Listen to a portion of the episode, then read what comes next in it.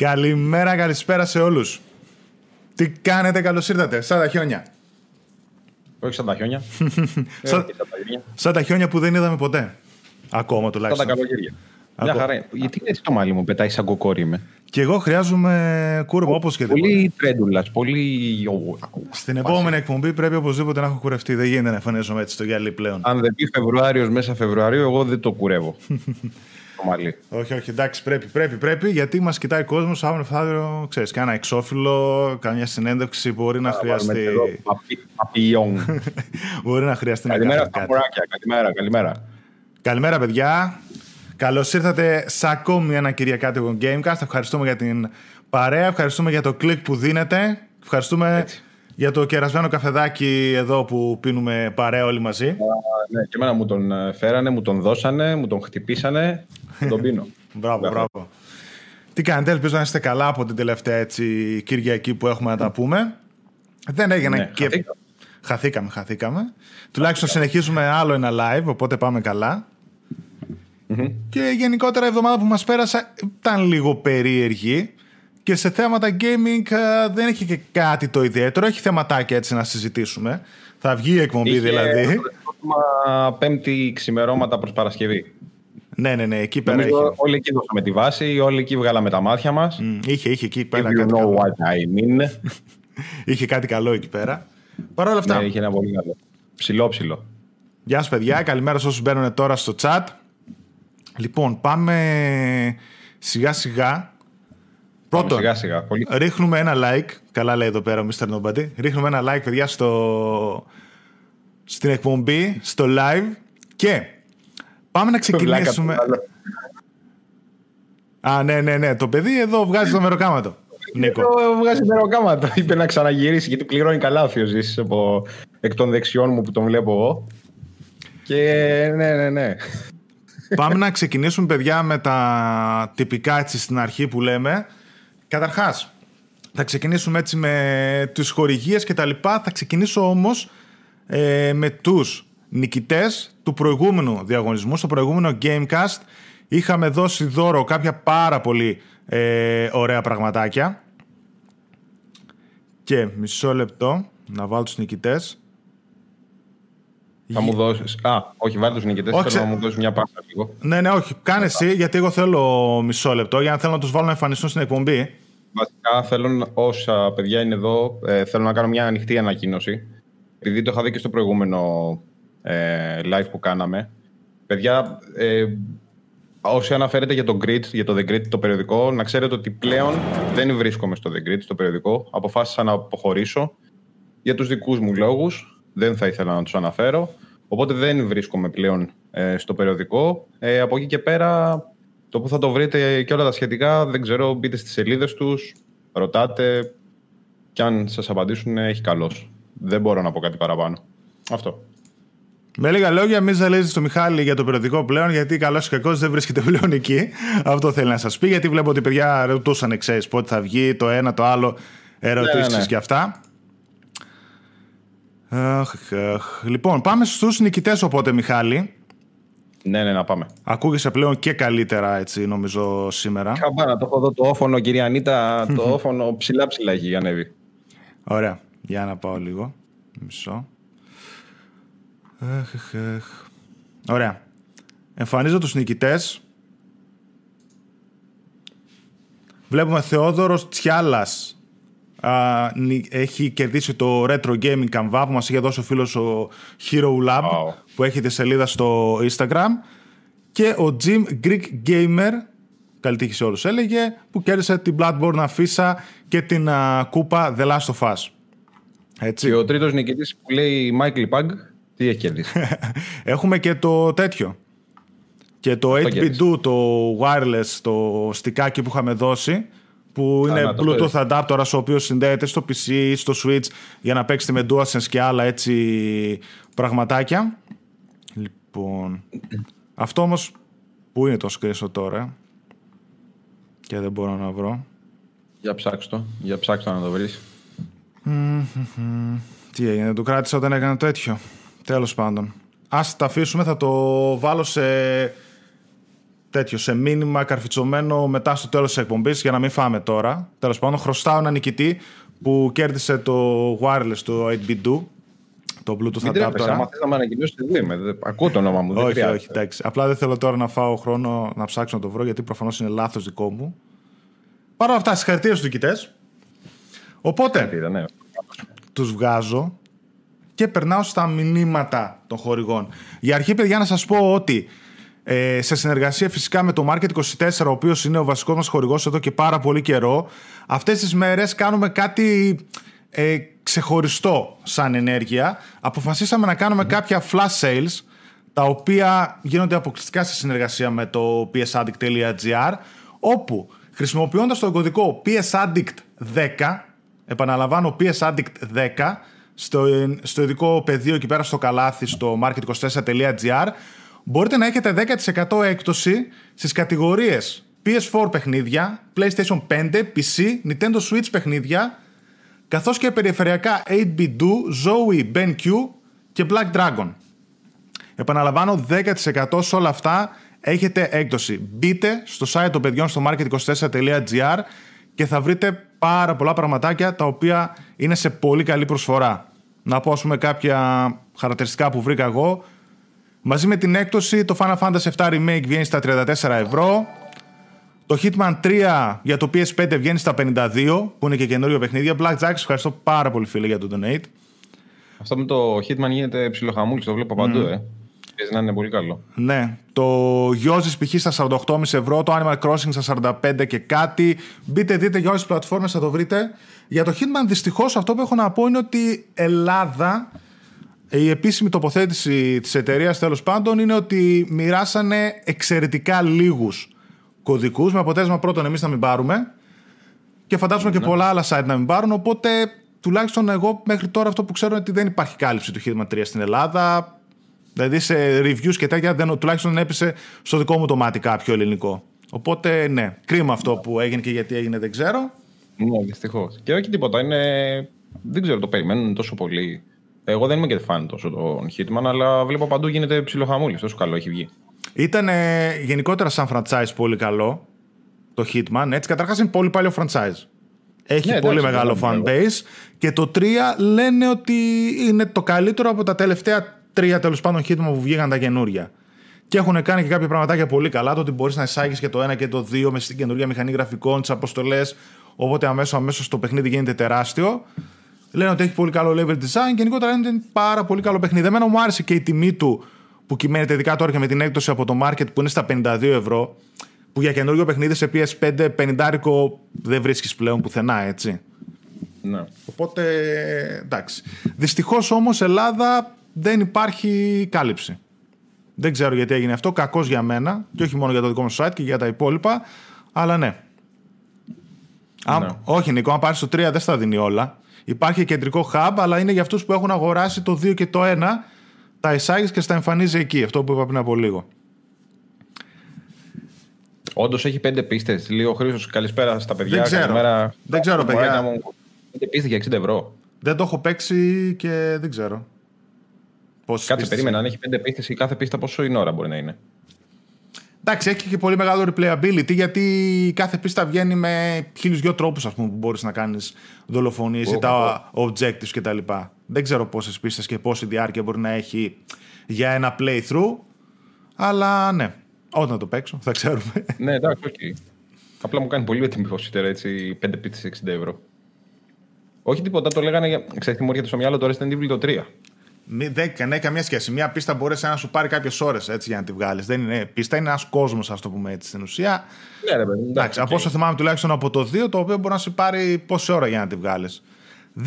Πέντε επίση εμένα μου φαίνεται λίγες, αν είναι όντως τόσο. Εγώ το 2 θυμάμαι που είχε περισσότερες. Τόσο να κάνω πια τόσο λάθος. Παρ' όλα αυτά, θες να περάσεις στο δωράκι Έξω. της σημερινής εκπομπής; Παίρνα έξω πρώτον. με το ένα πόδι στην γωνία. Να μπαίνω όμως, να πάω πίσω-πίσω. λοιπόν, ναι, το σημερινό δωράκι μας το δίνουν ε, τα αγαπημένα μας κορίτσια εκεί στο Diana's World και είναι αυτό εδώ. Είναι μια Μμμ. κούπα κεραμική PlayStation, ο- official. Δεν τη βγάζω έξω, την κούπα. Όχι, όχι. μη. Άστε να την πάρει καινούριο το παιδί. Θα την πάρει ναι, το παλικάρι η, η κοπελιά που θα το κερδίσει. Ε, ευχαριστούμε πάρα πολύ το Diana's World. Αυτό είναι το δωράκι για σήμερα. Ε, θες να πω και τα βήματα; Πες τα, πες τα, εσύ θα τα πεις, βέβαια. Ωραία, λοιπόν. Like ε, στο βίντεο στο YouTube. Subscribe αν δεν έχετε κάνει προφανώς. Ε, ένα σχόλιο ό,τι θέλετε εσείς ε, με το hashtag PSAddictGR και ένα προαιρετικό share σαν τελευταίο βήμα ε, στο οποιοδήποτε social media αν έχετε με το hashtag PSAddictGR. Mm. Αυτά. Μια κούπα και φαντάζομαι ότι ο νικητής θα ανακοινωθεί την επόμενη ναι, ναι. εβδομάδα. Ναι. Την επόμενη Κυριακή. dianasworld.gr θέλετε να μπείτε στο site των κοριτσιών. Είναι ένα site το οποίο πουλάνε merch διάφορα από pop culture όπως αφήσει, σκούπες, ξέρεις, διάφορα έτσι τέτοια Έχει πραγματάκια. Έχει πολλά προϊόντα γενικά από τον κόσμο του gaming, ε, είτε είναι αφήσεις αυτό που είπες, είτε είναι σκούπες, διάφορα mm. άλλα προϊόντα, μπλουζάκια, ιστορίες, τέτοιες, ναι. Και από PlayStation και από God of War, Assassins, The Last of Us. Έχει πολλά πράγματα. Έχει πάρα πολλά πράγματα. Ευχαριστούμε πολύ. Τα... Πες, ναι, στο Facebook κάτι; θα τις βρείτε σαν Diana Posters και στο Instagram σαν Diana World. Μπράβο. Ευχαριστούμε πάρα πολύ τα κορίτσια της Diana. Ευχαριστούμε πάρα πολύ τα κορίτσια. Και πάμε να πούμε, θα πάω λίγο στα σχόλια των παιδιών να τα τρέξω λίγο να δω αν είναι κάτι που να σχολιάσουμε και πάμε να πούμε στα νέα. Α, λένε πάλι τα παιδιά για το Hitman ότι ίσως και να μην είναι τεράστιο όντως. Ναι. 12 ευρώ λέει, 12 ευρώ η πίστα λέει στο Hitman. Ναι. Ε, για διάστη το πιο πάνω του Χρήστου, 35 ευρώ στα public λέει έβγαλε προσφορά την Έλλη. Ε, το... ε, ναι, νομίζω και ο τέτοιος δεν την πήρε. Αυτή δεν είναι η φιγούρα που πήρε και ο Άλεξ. Αυτή εδώ. Ναι, ναι, ναι. Εκείνη είναι. Αυτή της Dark Horse. Ναι, ναι, της Dark Horse. Η σελίδα των κοριτσιών στο facebook λέγεται Diana Poster και στο, στο ίντερνετ μπορείτε να τη βρείτε σαν Diana's World. Και στο Instagram Diana's World. Ωραία. Λοιπόν, πάω να ξεκινήσω με τα νέα. Παιδιά. Ναι. Έτσι, σιγά ναι. σιγά να, να μπαίνουμε, να ζεσταθούμε. λοιπόν, θα ξεκινήσω με κάτι το οποίο ε, κίνησε την περίεργα πολύ κόσμου και εμάς και στο τέλος ε, ανατράπηκε. Μιλάω για το... Είχε, είχε γίνει μια ανάρτηση από τον ναι.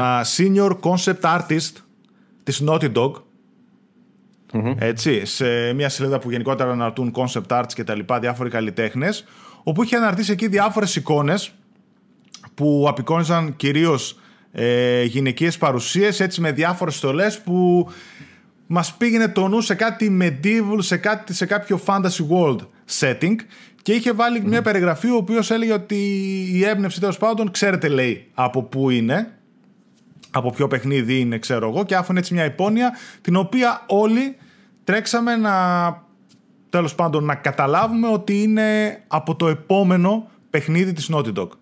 Μιας και αυτός δούλευε στην Naughty Dog, λέμε για να αφήνει και τέτοια υπονοούμενα, μάλλον είναι για την Naughty Dog. τελικα αφού έγινε σούσουρος σε όλα τα social media και το γράψαν διάφορα site όπως και εμείς, ε, πήγε ο ίδιος και άλλαξε την περιγραφή και είπε ότι τα concept arts που βλέπετε είναι από το Valhalla. Εμπνευσμένα. Από, okay. από το AC Valhalla, Assassin's Creed Valhalla, αυτό είναι και καλά το παιχνίδι στο οποίο έκλεινε το μάτι και όχι κάποιο άλλο project της Naughty Dog, οπότε ήθελα να το πω και στην εκπομπή να το δουν τα παιδιά. Δεν νομίζω να λέει ψέματα και ούτε και νομίζω γενικότερα ότι τόσο εύκολα κάποιος concept artist ή οποιοδήποτε θα πάει και θα αναρτήσει κάτι σχετικό με κάποιο κρυφό ακόμα project του οποιοδήποτε στούντιο. Αυτό από νέα. Ναι. Okay. Δεν, δεν έχουμε να πούμε κάτι. Απλά θέλω να πω τα παιδιά για να μην. Α, δεν έχουμε να πούμε κάτι. Φεύγουμε. Τελείωσαμε. Α, όχι. Απλά θέλω να το πω αυτά στα παιδιά για να μην. Έτσι, μας μείνει αυτή η εντύπωση γιατί το είδε πολλοί κόσμος. Παρακάτω. Πήγαινε παρακάτω. Μην ανακυκλώμαστε στο Valhalla. Εντάξει, το είπαμε το Valhalla. Φτάνει. Λοιπόν, γνώμη για το Mr. Resident Evil 8 φυσικά και θα πούμε παρακάτω. Καλά, προφανώς κρατιέμαι που δεν κρατιέμαι. Το VRR, όχι Λευτέρη, δεν υπάρχει ακόμα κάποια ανακοίνωση για την υποστήριξη. Είδα βέβαια ότι στις καινούριες τηλεοράσεις που ανακοίνωσε η Sony ε, HDMI 2.1 που έχουν και αυτές ότι κανονικά υποστηρίζει το variable refresh rate και τέτοιο. Οπότε κάποια στιγμή θα έρθει και update για ε, τις κονσόλες. Παρ' όλα αυτά, πριν προχωρήσουμε στα νέα, έχω κανένα δύο θεματάκια στο μυαλό μου που ήθελα να αναφερθούμε στα παιδιά, τα οποία έγινε ένα σούσουρο, χτες, προχτες, χτες συγκεκριμένα, και αφορά τη, το Xbox και γενικότερα μια περίεργη απόφαση που πήρε η Microsoft. Δεν ήταν βέβαια μια ανοιχτή, προφανώς έγιναν πόσες διαβουλεύσεις, πόσα συμβούλια, πόσα PR. Είδαμε ότι είχαν κυκλοφορήσει ήδη στα καταστήματα Xbox Live κάρτες 12 μήνε, οι οποίες κόστιζαν διπλάσια τιμή. Έτσι. Η Microsoft, παιδιά, βγήκε κάποια στιγμή χτες και είπε ότι το Xbox Live Gold, το αντίστοιχο PS Plus δηλαδή, που έχει το, το Xbox, ανέβασε την τιμή του, τη διπλασίασε βασικά, από τα 60 δολάρια, 60 ευρώ το χρόνο στα 120. Έτσι. Έτσι. Ε, τεράστια αύξηση. ναι, τεράστια αύξηση τιμής. Ε, έτσι, γενικότερα για την ιστορία, να σκεφτούμε ότι στην αρχή κάνανε 50 δολάρια, ξέρω εγώ, και το PS Plus και το Xbox. Το Xbox ε, γρήγορα βέβαια ανέβασε την τιμή του στα 60 και κάποια στιγμή την ίδια αύξηση τιμής και από τα 50 στα 60 έκανε το PS Plus.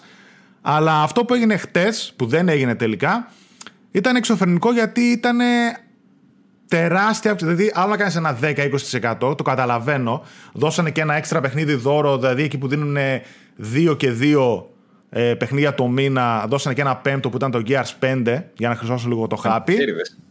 Ναι.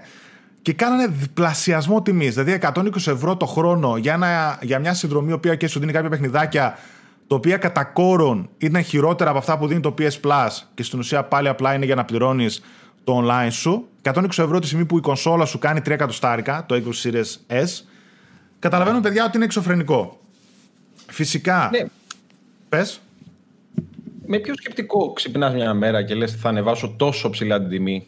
Η... Και επίσης, ναι, ο ποιος λόγος και παίρνεις την απόφαση, δηλαδή λες ότι ανεβάζεις την τιμή και κατευθείαν Αφού σε κράζουν, το παίρνεις πίσω. Δηλαδή, τι πήγε για, να, για να σε κράξουν και να το πάρεις πίσω, ξέρω εγώ τι ήθελες να δεις; Όχι. Το έχεις έτσι στο hate. Όχι, όχι, όχι. όχι. Μιλάω σαν fanboy της Sony. Μιλάω καθαρά, ρε παιδί μου, ότι αναγκαστικά. Η αλήθεια είναι ότι η Microsoft έχει hate όπως έχει και η Sony. Αλλά ποιος ο λόγος που το κάνεις αυτό το πράγμα; Ε, ναι, φυσικά και υπάρχει λόγος πίσω από όλο αυτό.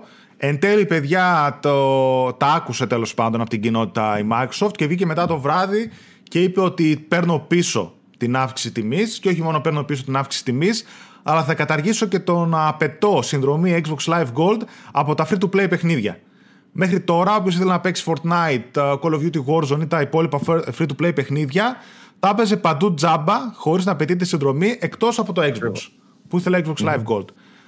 Ε, γενικότερα υπάρχει ε, σκεπτικό και δικαιολογία πίσω από αυτό που έκανε η Microsoft και αυτό ήθελα έτσι να σχολιάσουμε λίγο με τα παιδιά. Γενικότερα η Microsoft κοιτάει να αυξήσει όσο μπορεί τους συνδρομητές στο Game Pass. Έτσι. Ε, θέλει να φτάσει κάποια στιγμή το Game Pass να είναι η μεγαλύτερη της πλατφόρμα και ο νούμερο ένα παράγοντας από τον οποίο θα έρχονται κέρδη στο gaming τμήμα της Microsoft. Μέχρι τώρα έρχονται από διάφορα σημεία, από το xCloud που είναι η streaming υπηρεσία, από το, από το Game Pass, από το Game Pass για PC, από πολλά άλλα έτσι πραγματάκια, αλλά μέχρι τώρα ο κύριος όγκος των συνδρομητών Game Pass είναι αυτοί που έχουν και κονσόλα Xbox. Έτσι. Και παρόλα αυτά, ταυτόχρονα παραμένουν και εκατομμύρια κόσμος που έχει απλά Xbox Live Gold. Θεώρησε ότι πολλοί κόσμος θα καταλάβει και δεν θα τον πειράξει να δει το ότι ανεβάζοντας την τιμή, φτάνοντάς την να κάνει 10 δολάρια το μήνα, ξέρω εγώ, το Xbox Live Gold, 10 και 99 πόσο ήταν, ε, με την αύξηση, τη στιγμή που το, Xbox, το Game Pass Ultimate, όπου περιέχει το Game Pass και το Gold μέσα, είναι στα 13 δολάρια, 13-14 δεν θυμάμαι, ότι δεν θα τον πειράξει και θα πει εντάξει, εκεί που είναι να δώσω 10-11, ας δώσω 13, ας πούμε, να βάλω το Game Pass που έχει μέσα και το Gold. Προφανώς αυτό όμως πείραξε τον κόσμο, ήταν ένας τρόπος να εξαναγκάσει τον κόσμο να μεταφερθεί στο Game Pass, όπου θα δει εύκολα τη μεγαλύτερη αξία του που έχει και δεν τα κατάφερε. Κακώς, όλο αυτό δεν πάρθηκε μια νυχτή. Γίνανε συμβούλια από, από τους διάφορους εκεί πέρα μέσα που λαμβάνουν τέτοιες αποφάσεις, από το PR τμήμα, οι κάρτες κτλ. Είχαν μοιραστεί τα καταστήματα. Απέτυχε δυστυχώς αυτό που πήγε να κάνει η Microsoft και θα μπορούσε να το κάνει τουλάχιστον με ένα 10-20%. Προσπαθεί να μεγιστοποιήσει το τζίρο από όλες αυτές τις υπηρεσίες. Έτσι. Και της είναι πιο εύκολο να μεγιστοποιήσει το τζίρο μέσα στο Game Pass. Το πήρε πίσω, σίγουρα και αυτό που έκανε που κατήργησε το Xbox Live Gold για τα free to play παιχνίδια ήταν και αυτό προσχεδιασμένο κάποια στιγμή να ανακοινωθεί. Τα ανακοινώσανε χτες επίτηδες για να εξομαλύνουν λίγο το κράξιμο που, που φάγανε. Καλά κάνανε και σε αυτό, είναι και αυτό μέρος της α, τακτικής. Παρ' όλα αυτά δεν σημαίνει ότι η Microsoft δεν αναζητεί απεγνωσμένα τρόπους να αυξήσει το τζίρο του Game Pass. Κάποια στιγμή αναπόφευκτα θα έρθει μια αύξηση τιμής και στο Game Pass. Μέχρι τώρα είναι 10 δολάρια και 13 το Ultimate. Έτσι. Σίγουρα κάποια στιγμή θα έρθει αύξηση τιμής γιατί ακόμα ψάχνετε. Τελευταία ανακοίνωση ήταν 15 εκατομμύρια. Σίγουρα θα συνεχίσει να αγοράζει IPs και κάποια studios για να συνεχίσει να βγάζει παιχνίδια day one στο Game Pass. Ψάχνετε ακόμα πολύ, αλλά ακόμα λίγο δεν έχει βρει τις ισορροπίες της. Και νομίζω ότι υπάρχει και ένας. Τάσος, ευχαριστούμε πάρα πολύ. Λέει για μία φήμη ότι δημοσιεύτηκε φωτογραφία του God of War Ragnarok. Την οποία δεν την έχω δει, εκτός αν έχει γίνει κάτι τώρα που μιλάμε. Και αυτό που θέλω να πω για τη Microsoft είναι ότι πρέπει να υποβόσκει μέσα της και ένας φόβος, θα έλεγα, να μην επαναλάβει το στραπάτσο του Xbox One. Στο θετικό ε, ναι, βάζω. Δεν το κάνει με τον καλύτερο τρόπο ήδη. Ναι, γι' αυτό στα θετικά το μόνο που βάζω είναι τα αντανακλαστικά που είχε το να ανταποκριθεί Ε, και, και ποιος- βλακεία. και ποιος πήρε την απόφαση; Ναι, ρε παιδί μου, το να την πάρεις πίσω. Γιατί για να βγει αυτή η απόφαση, σούπα. Σίγουρα έγιναν συμβούλια επί συμβουλίων, στατιστικά, το ένα το άλλο, οικονομικά, PR τμήματα όλα μέσα. Και κάποιο μετά βγήκε και είπε: Κάντε όλοι πίσω, το παίρνουμε πίσω. Εντάξει, αυτό το βάζω θετικά. Απλά έγινε πολύ ατσούμπαλο όλο αυτό που πήγε να γίνει. Καταλαβαίνω ότι πήγε να κάνει, αλλά θα μπορούσε να αυξήσει τουλάχιστον κλιμακωτά λίγο την τιμή του Xbox Live Gold. Αυτό, δηλαδή το, αυξ...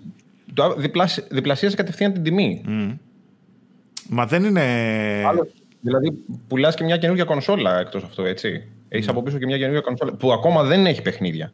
Και, μου αυξάνεις ήδη την τιμή, μου διπλασιάζεις ήδη την τιμή. Ναι, ναι, όχι, δεν είναι. Και νομίζω ότι ξεχνάμε πάρα πολύ. Ε, σε όλες τις πλατφόρμες είναι αυτό και ειδικά τώρα στο Xbox Live Gold που το πλήρωνες για να παίξει το free to play παιχνίδι κτλ. Ότι υπάρχουν εκατομμύρια κόσμου που παίρνουν μια κονσόλα και έχουν απλά ένα παιχνίδι. Δηλαδή κάθε χρόνο θα παίξουν το FIFA μόνο που βγαίνει. Το Pro, ή Ναι, παίζουν Pro. μόνο το Call of Ναι. Duty, ή παίζουν μόνο το Fortnite, ας πούμε. Οπότε αυτός τους επηρέαζε το Xbox Live Gold και η τιμή και το ένα και το άλλο. Προφανώς. Συμφωνώ σε αυτό που είπες ότι μπορεί να γίνει κλιμακωτά. Να το έκανε κλιμακωτά, δεν ξέρω, κάθε τρεις, τέσσερις, πέντε, δέκα μήνες, δεν ξέρω τι. Αλλά αυτό που βγήκε και είπε, ξέρω εγώ, ξαφνικά ότι ξέρεις κάτι, εγώ διπλασιάζω την τιμή. Καλά κάνει για να φέρει την υπηρεσία της, να την κάνει έτσι όπως θέλει να την κάνει την υπηρεσία της. Αλλά ε, ρε φίλε, το κάνεις πολύ απότομα. Δηλαδή στον άλλον δεν κάθεται τόσο καλά και λογικό είναι να έχεις το hate. Να σε κράξει τέλος πάντων. Έγραψε και πιο πάνω ένα παλικάρι ότι αυτό είναι marketing tricks. Εμένα δεν μου Δεν κάνει νομίζω. marketing tricks. Κάνει marketing tricks βλακείας. Άμα είναι marketing trick, πρώτον είναι πολύ αποτυχημένο. Δεν νομίζω μια εταιρεία Ναι, ναι. και καμία εταιρεία να θέλει να κάνει τέτοιο marketing trick. Δηλαδή, τι, να φανώ ήρωας; Ε, όχι, δεν είναι ήρωα αυτό. Αυτό είναι, τι, είναι ότι έκανε μια χαζομάρα και δεν, δεν παίζεις. Το μάζεψα, ας πούμε, το μάζεψα κατευθείαν, αλλά και πάλι. Δεν Τώρα, πε- δεν ξέρω αν φταίει κιόλας και πανδημία και ιστορίες. Δηλαδή, ο άλλος, αν δεν έχει τα λεφτά, τι θα μου διπλασιάσει τώρα την τιμή. Ναι. Βλέπω που λένε τα παιδιά πάνω κάτω αυτό, ρε παιδί μου. Εντάξει. Βέβαια, έδωσε και αυτό που έδωσε και τον Gears 5, έτσι. Δηλαδή, σαν Έλα, ρε πέμπτο. φίλε, εντάξει, σιγά, έδωσε παιχνίδι. ένα, πακ- ένα παιχνίδι παραπάνω, σιγά, γιατί έδωσε Gears 5, εντάξει, οκ. Και την επόμενη. Ε, είναι το τέτοιο μεγάλο τι της, θέλει. εσύ. Είναι το μεγάλο. Να μου πεις βέβαια τι θα έδινε στους υπόλοιπους μήνες, έτσι. Ωραία, έδωσε το Gears 5. Την επόμενη τι θα έδινε, πες μου. FIFA. FIFA δεν, δεν, δεν πρόκειται να δώσει κανένας, έτσι. Ε, Ναι, αλλά θέλω να σου πω την επόμενη τι θα μου έδινε; Έδωσε το Gears 5. Ωραία. Την επόμενη δώσ' μου, τι θα μου δώσεις; Έλα, δε. Τίποτα. Είναι υπερβολικό Είναι να το μεγάλο ζητάει. της χαρτί. Ποιο είναι το, το άλλο μεγάλο της χαρτί, ποιο είναι, πες μου. Εντάξει, έχει άλλα. Θα μπορούσε να δώσει κάποιο φόρτσα. Α, έλα ρε. Εντάξει, υπάρχουν όλα αυτά στο Game Pass, οπότε τους περισσότερους τους ενδιαφέρει Ε. αυτό. Πάμε παρακάτω αυτά με τη Microsoft. Α, Έχει κάνει, πήγαινα, γενικότερα ε, έχει κάνει πολλές καλές αποφάσεις σε αυτή τη γενιά και ήδη έχει ένα πολύ καλό προφίλ το οποίο πάει να προωθήσει η Microsoft και οπότε εκεί πατάω στο στυλ ότι πρώτον ήταν πολύ ατυχέστατη όλη αυτή η κίνηση και δεύτερον το, το μάζεψε τόσο πολύ γρήγορα πίσω γιατί φοβήθηκε όλο αυτό το στραπάτσο που πάει να γίνει και μην της χαλάσει το όλο προφίλ. Εντάξει, ήταν άκρος υπερβολική η αύξηση τιμής για μένα. Δηλαδή 120 ευρώ Τι για να Ε, ναι, παίζει ρε, φίλε, online, τι ας πούμε. θα κάνουμε τώρα. Πάμε παρακάτω στα νέα παιδιά. Αυτό έτσι ήταν κάτι που απασχόλησε την κοινότητα γενικότερα του gaming και ειδικά το Xbox και ήθελα έτσι να το συζητήσουμε γιατί δεν είναι αυτό. Ξέρετε τώρα, όταν κάποιος μαγειρεύει έτσι αύξηση τιμής, βλέπει το ένα και το άλλο, σίγουρα και απέναντι τη Sony πάνω κάτω κοιτάνε τα ίδια έτσι. Δηλαδή έχουν πάρα πολλά εκατομμύρια συνδρομητέ PS Plus και κοιτάνε και αυτοί τα νούμερα και τι τζίρο κάνουν και πώς βγαίνουν και αν βγαίνουν και πώς θα. Φυσικά εννοείται και πώς θα βγουν ακόμα παραπάνω, να βγάλουν και άλλα λεφτά έτσι. Δεν κοιτάνε, Α, το ζήσει, ναι, μην του πάρουμε ή το ένα ή το άλλο το καλό παιδί. Κοιτάνε αυτοί πώς θα αυξήσουν το τζίρο. Ε. Εταιρείες Ναι. είναι.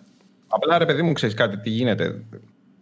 Ε, η Sony νομίζω ότι έχει περισσότερα αποκλειστικά στο οποίο μπορεί να δώσει. Δηλαδή, αν το κάνει, εντάξει, δεν ξέρω αν θα κάνει διπλασίας στη τιμής και εκείνη, αλλά μπορεί να δώσει κάτι παραπάνω.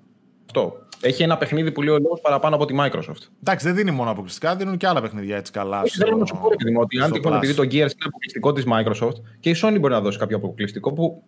Γι' αυτό σου λέω ότι η Sony έχει και ένα λόγο παραπάνω με την έννοια ότι έχει ακόμα ένα περισσότερο αποκλειστικό. Δεν έχει ένα, τυπικά έτσι, σε Εκεί εισαγωγικά. άντε να τα δώσεις, θα περάσει ένας χρόνος. Παραπάνω από τη Microsoft. Θα περάσει ένας χρόνος. Θα δίνεις κάθε μήνα από ένα, τελείωσαν τα αποκλειστικά τα μεγάλα. Δεν ε, είναι πανάκι, ας πούμε, τα αποκλειστικά. Γενικότερα, κάθε μήνα δίνει ένα πολύ καλό ε, σύνολο παιχνιδιών στο PS Plus, ρε παιδί μου. Οπότε, ναι. εντάξει. Και έχει δώσει και παιχνίδια ήδη για PS5, ξέρω εγώ. Ναι, ναι. Να, το Man Eater καλή ώρα. Όπως ας που πούμε, ήταν. ξε- Ναι, Πόσο ξέρουμε, μηνών παιχνιδιά ήταν είναι καλό ή κακό. ναι, ξέρουμε και τον άλλο μήνα τώρα ότι τουλάχιστον το ένα παιχνίδι σίγουρο είναι το, Το Distraction All Stars, το οποίο Day Distraction, One ναι. θα δοθεί στο PS5. Εντάξει. Οκ, ναι. Λοιπόν, προχωράμε παρακάτω στα νέα. Έλα καλησπέρα στα παιδάκια που μπαίνουν. Έλα καλησπέρα ναι, ναι, στα ναι, μωρέ. ναι. Καλησπέρα, καλησπέρα, παιδιά. Καλημέρα, καλησπέρα. Ε, Ο Jim Ryan λέει, είπε ότι στο μέλλον θα δούμε αντίστοιχη υπηρεσία Game Pass και στο PlayStation 5. Είναι επίσημη δήλωση και όχι φήμη. Δεν θυμάμαι συγκεκριμένα ε, κάτι τέτοιο, να πω την αλήθεια. Μπορεί. Ε, αναπόφευκτα κάποια στιγμή, καταρχάς, εντάξει, έχουν και το PS Now, το οποίο πάνω κάτω είναι παρόμοια υπηρεσία και απορώ γιατί δεν το διαφημίζουν τόσο και δεν το προωθούν τόσο. Η οποία μάλιστα είναι και μια υπηρεσία και streaming και του μπορείς να κατεβάσεις τα παιχνίδια και να τα παίξεις, αλλά Game Pass. Και στην ουσία το μόνο που του λείπει είναι τα αποκλειστικά που μπαίνουν day one. Αποκλειστικά βάζει, απλά τα βάζει για λίγο διάστημα και τα ξαναβγάζει. Τα έχει σε rotation η Sony και έχει πολύ μεγαλύτερη ποικιλία παιχνιδιών μέσα το PS Now. Πραγματικά απορώ, θα ήθελα να είμαι σε ένα τραπέζι της Sony να δω τι σκέφτονται για το PS Now και δεν το προωθούν σαν τη νούμερο ένα υπηρεσία τους, ρε παιδί μου. Δηλαδή, Ναι, πρα- ισχύει. πραγματικά Τόσα απορώ. παιχνίδια. Απορώ και μπορείς πολύ εύκολα. Ε, γιατί καταρχάς να πούμε ότι το PS Now, παιδιά, τα παιχνίδια που έχει μέσα, άμα είναι online, δεν χρειάζεται να έχεις PS Plus για να παίξεις το online Ναι. τους. Δηλαδή, Ναι. τεράστιο συν. Τι συζητάμε τώρα, έτσι; Πραγματικά απορώ. Δεν δεν- δεν- δεν ξέρω γιατί. Περιμένουν κάτι παραπάνω, κάτι ακόμα. Έχει αργήσει πάρα πολύ. Ειδικά στη χώρα μας έχει αργήσει πάρα πολύ. Δεν, δεν ξέρω, πραγματικά δεν ξέρω τι σκέφτονται. Και κακώ και στη χώρα μας, μα δεν βλέπω και να το προωθούν. Βγάζουν κάθε μήνα ένα βιντεάκι που λένε Ναι, αυτό. τι θα μπει αυτό το μήνα στο PS Now. Ω εκεί ρε παιδί μου, δηλαδή δεν ξέρω. Εντάξει, βέβαια, το βασικό, η βασική τους πηγή εισοδήματος είναι και οι PS Plus συνδρομές βέβαια, αλλά πουλάνε και πολλά παιχνίδια και ψηφιακά στο PlayStation Network μέσω του, της τεράστιας βάσης χρηστών του PS4 και του PS5. Οκ, το καταλαβαίνω. Αυτό παλεύει να κάνει η Microsoft, να, φτιά, να φτάσει αυτή την τεράστια βάση χρηστών, αλλά μέσω του Game Pass. Απλά δυσκολεύεται πάρα πολύ λόγω των συνθηκών και λόγω του ότι δεν έχουν εξαπλωθεί ακόμα υπηρεσίες όπως το xCloud και άλλα έτσι πραγματάκια. Α, καλή χρονιά. Γεια σου, ρε Κώστα. Τώρα τα λέμε τον Κώστα πρώτη φορά, παιδιά. Καλή χρονιά. Σε ευχαριστώ, σε ευχαριστώ. Δεν Αλλά λειτουργεί ναι. καλά το Stream PS Now. Το λέει: Έχω 2-3 μήνες με ένα GB σύνδεση και είχε θέματα. Κατεβάζει πολλά όμως από τη λίστα. Εντάξει. Ε, εγώ, παιδιά, εντάξει, βέβαια και με 24 το δοκίμασα στρίμαρα 720p ε, ποιότητα εικόνας. Οπότε δεν ήταν και το τζάμι η εικόνα, αλλά οκ, έπαιζες μια χαρά, ας πούμε. Ούτε lag. Ναι, αυτό, ναι. Αυτό που λέει ο Κώστας, παιδιά, και θα προχωρήσουμε παρακάτω, Ναι. ότι δεν ήταν ένα marketing trick, λέει ήταν ένα μήνυμα για το μέλλον. Τώρα όλοι ξέρουν και κανένας δεν θα ξαφνιαστεί. Από μια μεριά και πολύ, ας πούμε, και εγώ θα είχα πάρει ένα φόβο και θα έλεγα τι κάθισε με το Xbox Live Gold, ας πούμε, βάλει ένα Game Pass να τελειώνεις αφού εκεί θα πάει το πράγμα έτσι. Πάμε παρακάτω.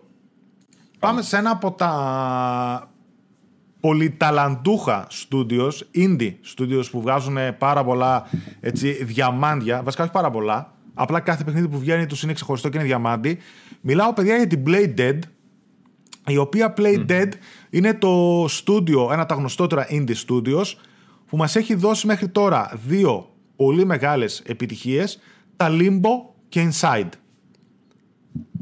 Τα οποία Limbo και Inside υπάρχουν και σε έκδοση φυσική κόπια νομίζω, που έχει και τα δύο παιχνίδια μέσα, σε δισκάκι. Όποιος θέλει να ψάξει να τα βρει, να τα παίξει, αλλά και ψηφιακά φυσικά. Μην τα χάσετε. Φοβερά indie παιχνίδια, διαμάντια, ατμόσφαιρα, γραφικά κτλ. Και όλοι περιμένουν το επόμενό τη παιχνίδι. Ποιο θα είναι.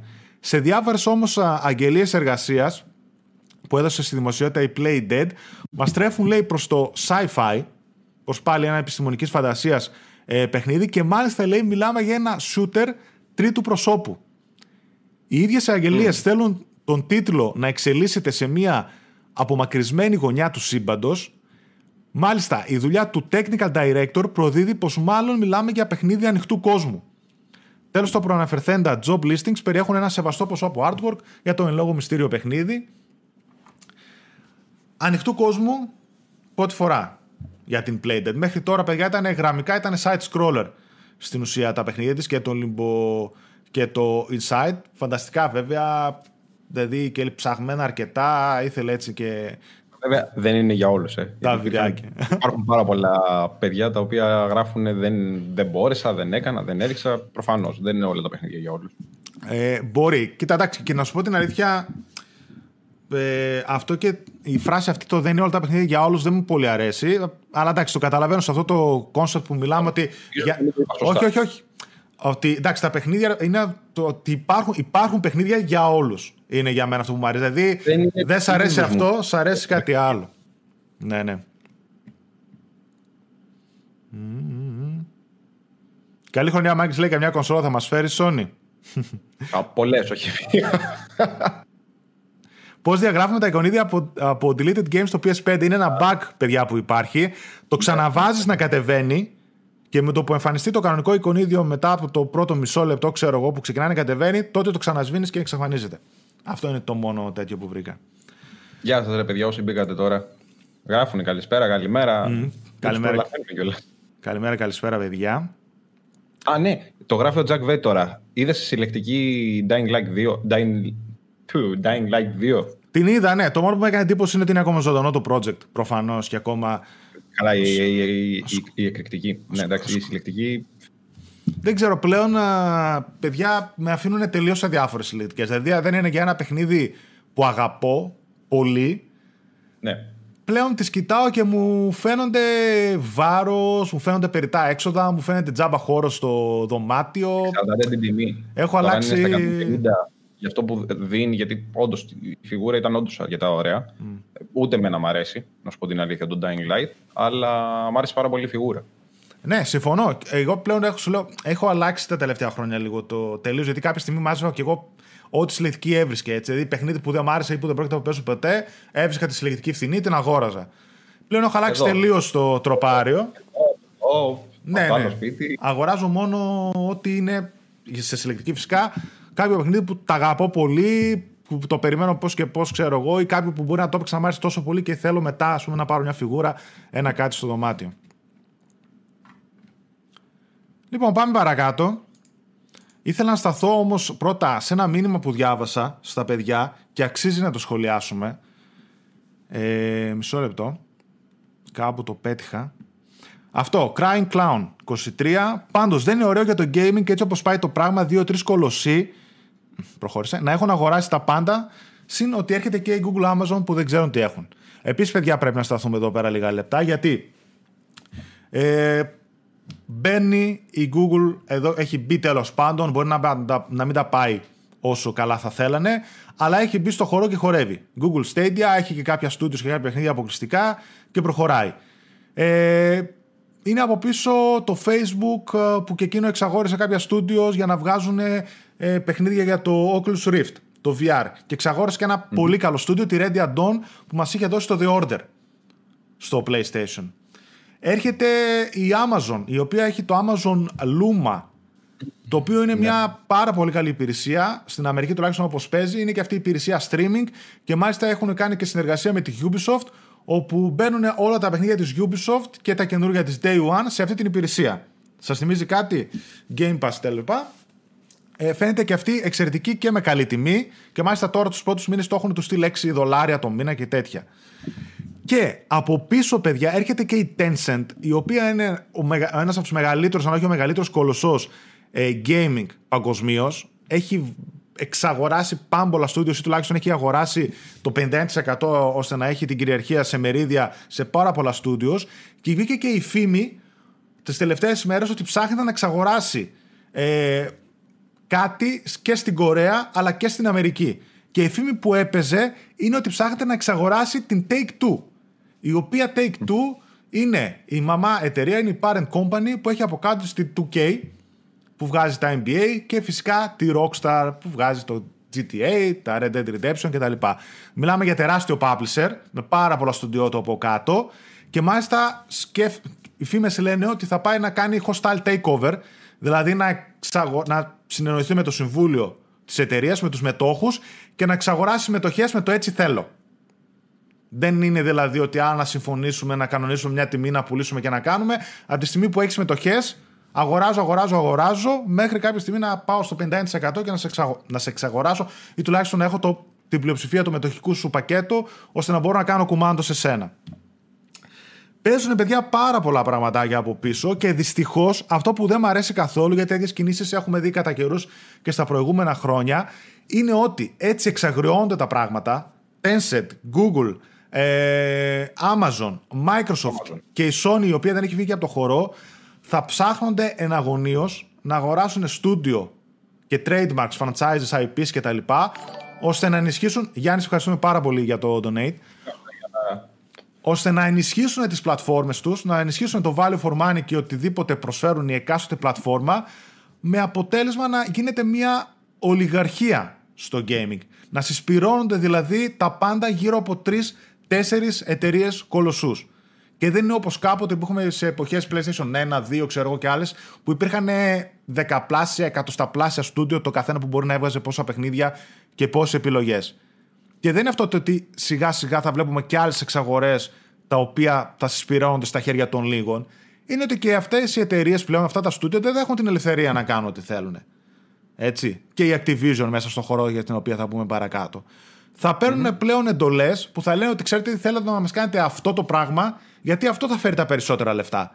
Δεν θέλω να μου κάνεις το αρτιστικό παιχνίδι, το single player, το έτσι το αλλιώς που θέλει εσύ. Θέλω να μου κάνεις ένα free to play, ένα battle royale ή το τάδε παιχνίδι που θέλω εγώ γιατί ξέρω ότι θα μου φέρει λεφτά. Οπότε αμέσως αμέσως με αυτές τις κινήσεις πνίγεται και η δημιουργία. Και πάει να γίνει το gaming fast food και Netflix που λέμε και το ξαναλέμε, του στείλω ότι θα βγάζω συνέχεια παιχνίδια για να μην σταματώ να έχω ποικιλία και ροή νέο περιεχομένου στην πλατφόρμα μου, τα οποία ε, όμως θα είναι fast food. Οικονομικές προτάσεις, οποίες θα τις καταναλώνει ο gamer και θα πηγαίνει παρακάτω. Είναι δηλαδή πολύ περίεργα τα πράγματα και δεν μου αρέσει καθόλου όλο αυτό που γίνεται με τις ε, εξαγορές. Το καταλαβαίνω από τη μεριά των εταιριών και όλο αυτό του πράγματος που γίνεται τέλος πάντων, αλλά δεν μου αρέσει καθόλου. Για να πάω λίγο στα σχόλια των παιδιών. Για δες, ναι. Αυτό με τη... γράφουν για την KFC την κονσόλα. Ναι, άλλο και Καλά, εντάξει, εκείνο ήταν λίγο ψηλό. Άλλο αυτό τώρα. Ναι, καλά, εντάξει.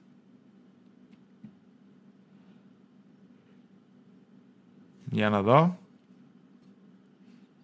Α, λένε για τη φήμη που είπαμε για Tencent και Take-Two. Φήμη, παιδιά, για τα πλάσου Φεβρουαρίου δεν έχει βγει, παρά μόνο το ότι ξέρουμε επίσημα ότι θα δοθεί στο PS5 το Distraction All Stars. Οπότε ναι, αυτό που λέγαμε τις εταιρείες, δεν ξέρω βέβαια για να αποφύγεις κάποιο hostile takeover, να εξαγοράσει κάποιος το 50% των ε, μετοχών σου π.χ. Έχει ξαναγίνει στο παρελθόν και με άλλες εταιρείες που προσπάθησαν να ξεφύγουν από τα νύχια διάφορων εταιρεών που πήγαν να τους εξαγοράσουν. Μία λύση είναι να ενωθείς με κάποια άλλη μεγάλη εταιρεία. Θα μπορούσε που λέω λόγος να πάει η Sony στην Take Two και να πει: Ελάτε να ενωθούμε να γίνουμε ακόμα μεγαλύτερο ώστε να μην μπορούν να μας εξαγοράσουν εύκολα. Λέω εγώ τώρα, έτσι. Ναι, εντάξει, OK. Okay. Αλλά γενικότερα γίνεται αυτό στο έξω, έτσι, στον, στον κόσμο.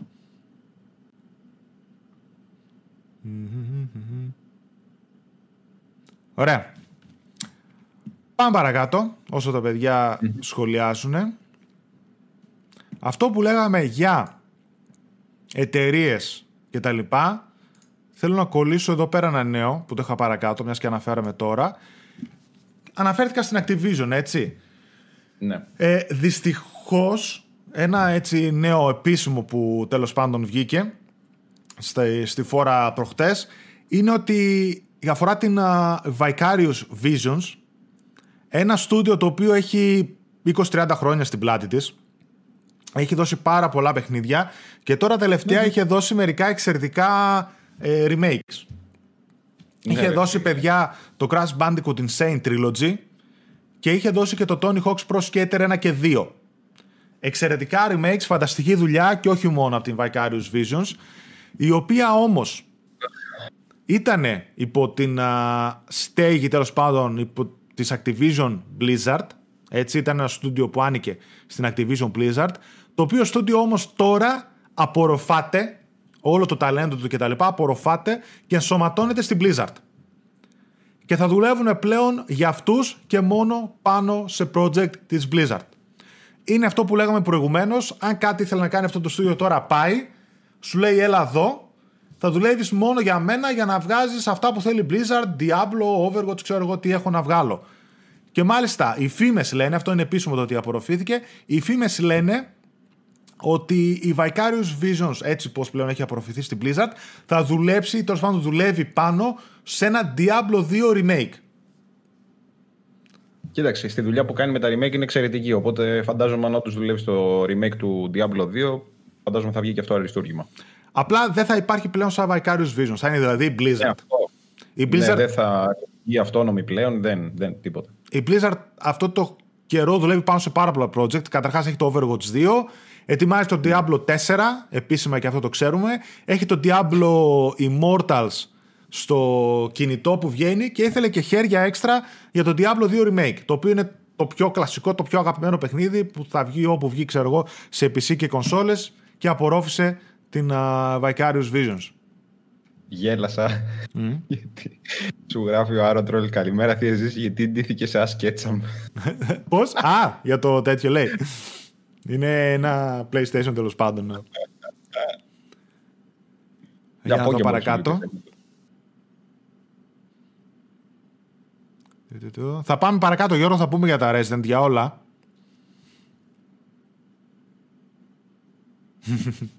Πιστεύω, λέει, επειδή η Sony θέλει να τραντάξει λίγο τα πράγματα, ποντάρω σε αγορά Sega ή Budget κάτι μεγάλο πάντως. Δεν ξέρω, παιδιά. Δηλαδή, εντάξει, τώρα και για Sega ακούγεται και εδώ και καιρό και για την Microsoft ότι την έχει προσεγγίσει να την εξαγοράσει. Γενικότερα η Microsoft ψάχνεται να εξαγοράσει κάτι στην Ιαπωνία. Σίγουρα θέλει κάτι ιαπωνικό να έχει. Δεν ξέρω, παίζουν παιδιά από πίσω πάρα πολλά πράγματα. Να είστε σίγουροι. Εμείς θα τα μάθουμε τελευταίοι λίγο πριν πέσουν οι τελικές υπογραφές ή και μετά. Θα το δούμε. Μην κοιτάτε, Σαν τώρα, μην κοιτάτε τώρα με την Bethesda που το μάθαμε. Ακόμα δεν έχουν πέσει υπογραφές. Θα πέσουν την άνοιξη, ας πούμε. Και το μάθαμε νωρίς. Το ανακοινώσανε νωρίς όταν, γιατί ήθελαν να προωθήσουν το Game Pass και τις καινούριες κονσόλες που βγαίνανε μετά από λίγο, έτσι. Πάντα εμείς θα τα Κοίταξε, μαθαίνουμε Sega- τελευταία. Sega καλά θα ήταν γιατί έχει και τα Yakuza. Εντάξει, η που Sega έχει αρέσουν πολύ, Πάρα πολύ. Τώρα δεν μιλάω για Sonic. η Sega έχει πολύ πράγμα. Πέρασε από κάποιες οικονομικές ναι. δυσκολίες. Πούλησε τώρα τελευταία και. Ε, Καλά, δεν είναι η παλιά Sega από μόνη της. Ναι. Απλά δεν μπορεί, είναι αυτό που λέει ο Γιώργος, ότι δεν μπορεί σου να κάνει τεράστιες εξαγορέ. Όχι, εντάξει, Κατάλαβες. δεν είναι μέσα. Δεν είναι η Microsoft. Αυτό που λέει. Δεν το λέει κιόλας, δεν είναι μέσα. Η Microsoft έχει ένα βαρέλι που απλά δεν έχει πάτος σε λεφτά. Έτσι. Μιλάμε τώρα για μία από τις τρει-τέσσερι εταιρείες που έχουν αξία τρισεκατομμύρια στο, στον κόσμο. Πάμε παρακάτω Χρήστο, σε δεν θα άλλα έρθει νεάκια. Σε Village. Γενικά θα έρθουν live streams. ε, Κάντε λίγο υπομονή γιατί θέλουμε τις κάμερες και τα καινούργια parts των υπολογιστών. Πάμε παρακάτω. Αναβολή για ακόμη μία φορά για την ταινία Uncharted και όχι μόνο. Καλά. Ε, γενικότερα, όπως είπες και εσύ, η γεφύρι της Άρτας, ο Ε, Λιμερής καλά, τακτίζανε το βράδυ, γκρεμιζόταν. Παρ' όλα αυτά έχουν ολοκληρωθεί τα γυρίσματα ας πούμε, στην ταινία. Θεωρώ ότι επίτηδες πήραν αυτό για να περάσουν και όλο αυτό το χρόνο το 21, ο οποίος θα είναι πάλι μισός με του, τουλάχιστον μισός έτσι, με κλειστούς κινηματογράφους και γενικότερα θα είναι ένα περίεργο έτος μετάβαση, μετάβασης μετά τον ιό και σε όλα αυτά τα καινούργια που θα έρθουν μετά την α, πανδημία. Ε, πήρε αναβολή, παιδιά, η ταινία Uncharted για 22 Φεβρουαρίου του 2022 Και δεν είναι μόνη, είδα πήρε αναβολή και το Morbius, το οποίο είναι ναι. στο, με, ναι, το, με, τον Τζα, ναι, με τον στο σύμπαν του Spider-Man, ετσι Και φαίνεται πολύ καλό από ένα τρέλερ που είχαν βγάλει. Και έχουν πάλι αναβολή και το Peter Rabbit 2 και το Ghostbusters Afterlife. Όλα γενικότερα της Sony τα χτύπησε ένα χρόνο σχεδόν πίσω για να μπορέσει έτσι να τα βγάλει φαντάζομαι στις αίθουσες αυτό. Άνετα. Ε, από το να το δω σε ένα Netflix, επειδή δεν έχω συνηθίσει να κάθομαι στο σπίτι για τους λόγους ότι ευτυχώς είμαι από τους τυχερούς που δουλεύω προς τα έξω, ε, δεν, ε, όχι, όχι δεν μου αρέσει το Netflix, αλλά προτιμώ να πάω ρε παιδί μου, ξέρεις, είναι άλλη φάση να πηγαίνεις ε, στον κινηματογράφο, έχει άλλη αίσθηση. Προτιμώ και εγώ να πάω να δω κάποια ταινία στον κινηματογράφο ε, και μου έχει λείψει πάρα πολύ όλο αυτό. Δηλαδή ήταν ένα από τα βασικά τα οποία μου λείπουν ε, γενικά στη ζωή μου ο κινηματογράφος, εντάξει, τα escape rooms και όλα αυτά. Αλλά ναι, προτιμώ και εγώ. Εντάξει, όσες αναβολές και να πάρει τώρα, είτε είναι καλή είτε κακή η ταινία, θα τη δούμε επειδή είναι Uncharted, αλλά μου λείπει όλο αυτό. Το να πηγαίνω κινηματογράφο με φίλους και τα σχετικά. Και φαντάζομαι ότι θα συμφωνήσουν και τα περισσότερα παιδιά όσοι είναι φαν. Ήταν αυτή η πανδημία και έτσι όπως έγινε που κλείσαν οι κινηματογράφοι και έσπρωξε τόσο εύκολα αβίαστα τι streaming υπηρεσίες, ήταν βούτυρο στο ψωμί, παιδιά. Καλά και των gaming εταιριών, αλλά και των εταιριών που έχουν έτσι πλατφόρμες streaming. Το HBO που βγήκε τελευταία και πόσες άλλες που ετοιμάζουν έτσι. Ήταν βούτυρο στο ψωμί τους γιατί τους έσπρωξε τόσο εύκολα τις streaming πλατφόρμες και βρήκανε εύκολα έδαφος, χωρίς καμία δικαιολογία, το να προμοτάρουν ταινίες οι οποίες εκεί που θα βγαίνουν στον κινηματογράφο να βγαίνουν τώρα ταυτόχρονα ή τουλάχιστον ή και αποκλειστικά μόνο σε αυτές τις streaming ε, πλατφόρμες χωρίς να έχεις έξοδα διανομής, χωρίς να έχεις μεσάζοντες, κατευθείαν να τα βγάζεις στη δική σου πλατφόρμα την ταινία, αλλά Netflix ξέρω εγώ, πάρτε την ορίστε, καταναλώστε την, αυτή είναι. Ή το Disney Plus ναι. που μάλιστα έχει και έξτρα χρέωση, όποιος θέλει να δει τις ταινίες Day One στο σπίτι του. Δοκιμάζουν τώρα διάφορα και νομίζω πως και εκεί θα πάει το πράγμα και το gaming από πίσω που έρχεται στο, στην εύκολη streaming πλατφόρμα που οποιοδήποτε έχει πρόσβαση από το σπίτι του και βλέπει την ταινία Day One, θα παίξει το παιχνίδι Day One, απλά και τελείως υπόθεση. Λέω που δεν συνηθίζω να μαλώνω με κόσμο στο κινηματογράφο, αλλά ε, να σου πω την αλήθεια μου έχει λείψει και το αυτό, ναι. Η αλήθεια είναι. Ή το popcorn ή ο καραγκιόζης που πετάει μπροστά τα popcorn.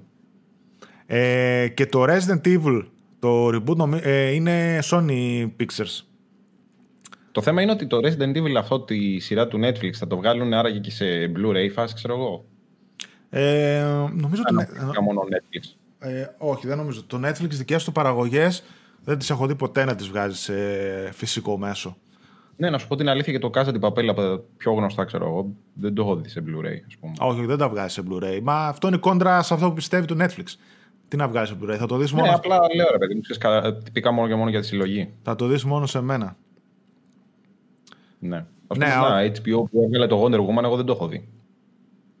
Ναι, αυτό ας πούμε το έβγαλε στο, στη streaming υπηρεσία της. Π.χ. εμείς για να το ε, δούμε πρέπει. Δεν περίμενα να το γράφω, άσχετα Αναγκαστικά. τόσο καλή. Καλά, εντάξει. Ναι, ναι. Μην πας γιατί δεν, δεν αξίζει. Εντάξει, ναι, αλλά το πρώτο το είχα δει και μου άρεσε πάρα πολύ, ρε παιδί μου. Εντάξει, το ναι. δεύτερο λίγο το πάρω στο Blu-ray, κάτι τέτοιο. Ε, είναι χειρότερο. Το, το 2 δεν, δεν μου άρεσε καθόλου, είναι πάρα πολύ μέτριο. Ε, μου αρέσει πάρα πολύ η Gal Gadot.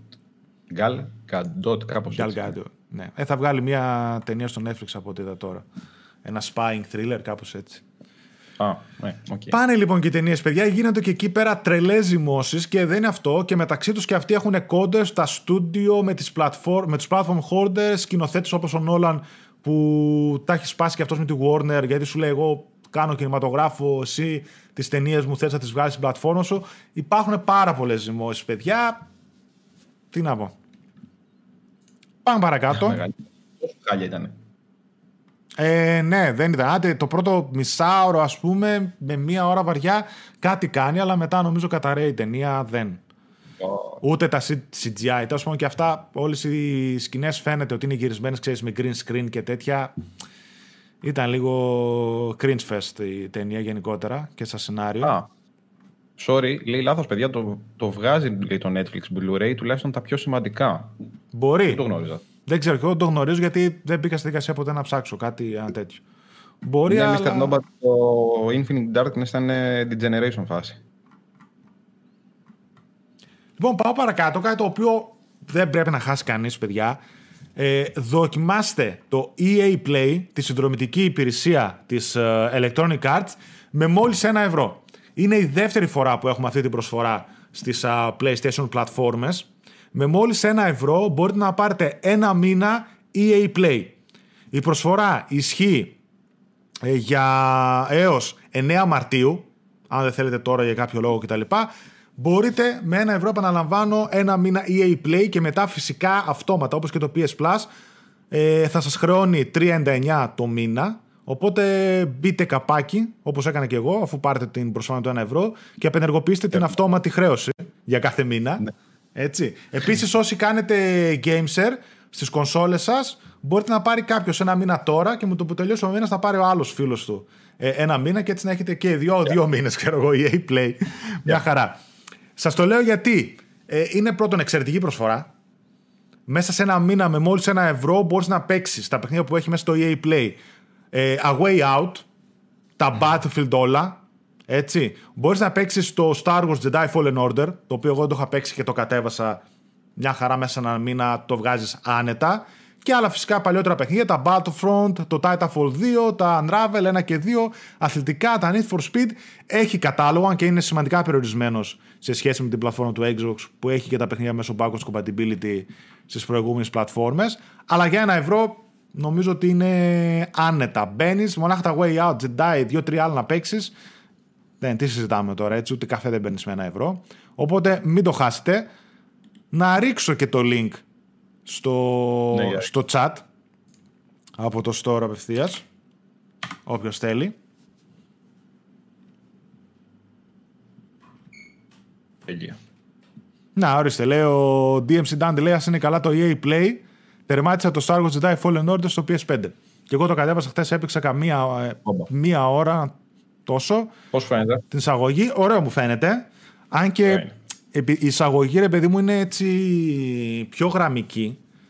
Γενικότερα μου άρεσαν και τα γραφικά του είναι ωραία. Τρέχει στα 60 FPS πλέον στο PS5 με το, με, το, με το update που πήρε. Η εισαγωγή του είναι καλή, δυνατή και μάλιστα έχει και ένα στυλ ε, set piece σε ένα τρένο, ξέρω εγώ, που σε κυνηγάνε από εδώ, από εκεί, σκαρφαλώνεις, γίνονται mm. κάποιες μάχες που μου θύμισε πάρα πολύ εισαγωγή Uncharted 2 σε τρένο και τέτοια. Ναι. Απλά μετά σταμάτησα εκεί πέρα, κατάλαβα τώρα ότι ξέρεις, θα πηγαίνω σε, από πλανήτη σε πλανήτη, θα ξεκλειδώνω skills πραγματάκια. Ε, εντάξει, το έχει. Και θα χρειαστεί μετά να πηγαίνω, έρχομαι, γιατί κά... φαντάζομαι σε στυλ Metroidvania ότι θα ξεκλειδώνω ένα skill, θα πρέπει να γυρνάω στον πλανήτη για να πάω κάπου που μέχρι πριν δεν μπορούσα να πάω και τέτοια. Ε, δεν είναι τόσο πολύ ότι γυρνάς από πλανήτη σε πλανήτη. Απλά σου λέει ρε παιδί μου κάθε φορά που τελειώνεις έναν πλανήτη να πας στον επόμενο αυτό. Δεν είναι ότι έχει τόσο πολύ replayability με το back and forward. Ναι, θέλω να σου πω, έχει αυτό το ότι πρέπει να γυρίσω, ξέρω εγώ, σε έναν πλανήτη επειδή ξεκλείδωσα το ότι μπορώ να κάνω το τάδε skill, α, οπότε μπορώ ε, να περάσω. να πιάσει όλα τα collectibles, ναι. Α, δεν με ενδιαφέρον. Γενικά μόνο για ιστορία, ας πούμε, δεν είναι τόσο έντονο. Ε. Oh, για ιστορία δεν έχει. Αν θυμάμαι καλά, ελάχιστες όσο και καθόλου. Δεν το θυμάμαι κιόλας. Αλλά νομίζω απειροελάχιστη πρέπει να είναι το ότι πηγαίνω σε έναν άλλο πλανήτη και ξαναγυρνάω πίσω στον άλλον. Α, ωραία. Εντάξει, αυτό με ενδιαφέρει. Θα το λέει και ο Δωρή, ότι δεν είναι τόσο ζόρις. Είναι ωραίο, αξίζει. Καλά, προφανώς. Α, ωραία. Φίλιππε, καλημέρα. Να είσαι καλά, ευχαριστούμε για το donate. Ωραία, παιδιά, γιατί και εγώ σας λέω, ήθελα πάρα πολύ να το παίξω. Έλεγα, άντε, από εδώ, από εκεί το είχα χάσει. Θα το περιμένω να το αγοράσω κάποια στιγμή σε retail. Τώρα νομίζω ότι δεν είχα δικαιολογία με ένα ευρώ. Να με επιβεβαιώνει ο Θοδωρής, καλά ναι. θυμάμαι. Ωραία, δεν με ενδιαφέρει πλατίνα, οπότε είναι. Πάντως φαίνεται ωραίο. Είναι δηλαδή το παιχνίδι που ήθελα και είχα να παίξω από εποχή Star Wars The Force Unleashed. Ειδικά το ένα που μου είχε αρέσει ναι. πολύ και το δύο ήταν καλούτσικο, αλλά όχι τόσο καλό όσο το ένα. Θέλω ένα τέτοιο single player εμπειρία Star Wars. Όχι, ήταν πολύ καλό και μακάρι να βγάλει και δεύτερο η αλήθεια mm. είναι. Ξαναγυρνάς, λες ένα πλανήτη μόνο, λέει βάση ιστορίας. Ωραία. Όχι, όλα τα παιχνίδια του PS4 δεν παίζουν στα 60 FPS αυτόματα. Θα πρέπει να είναι ξεκλειδωμένο ε, ήδη το παιχνίδι, δηλαδή να έχει unlocked frame rate, οπότε θα το τερματίζει στο PS5 ή να έχει βγάλει update όπως στο Star Wars η εταιρεία που να το ανεβάζει αναλύσεις, να το ανεβάζει τα frame rate, το frame rate. mm Νομίζω ήρθε η ώρα να πάμε σε Rezi που ζητάει πολλοί κόσμος. Αλλούια. Είχαν και κάποια ψηλολίξ και τα λοιπά. Εμείς θα μπούμε κατευθείαν στο zoom. Θα... Τα leaks βέβαια επιβεβαιώθηκαν. Επιβεβαιώθηκαν όλα. Θα πω μία παιδιά έτσι εντάχει το τι είδαμε, τι ανακοινώσεις γίνανε και θα τις σχολιάσουμε μετά όλοι μαζί.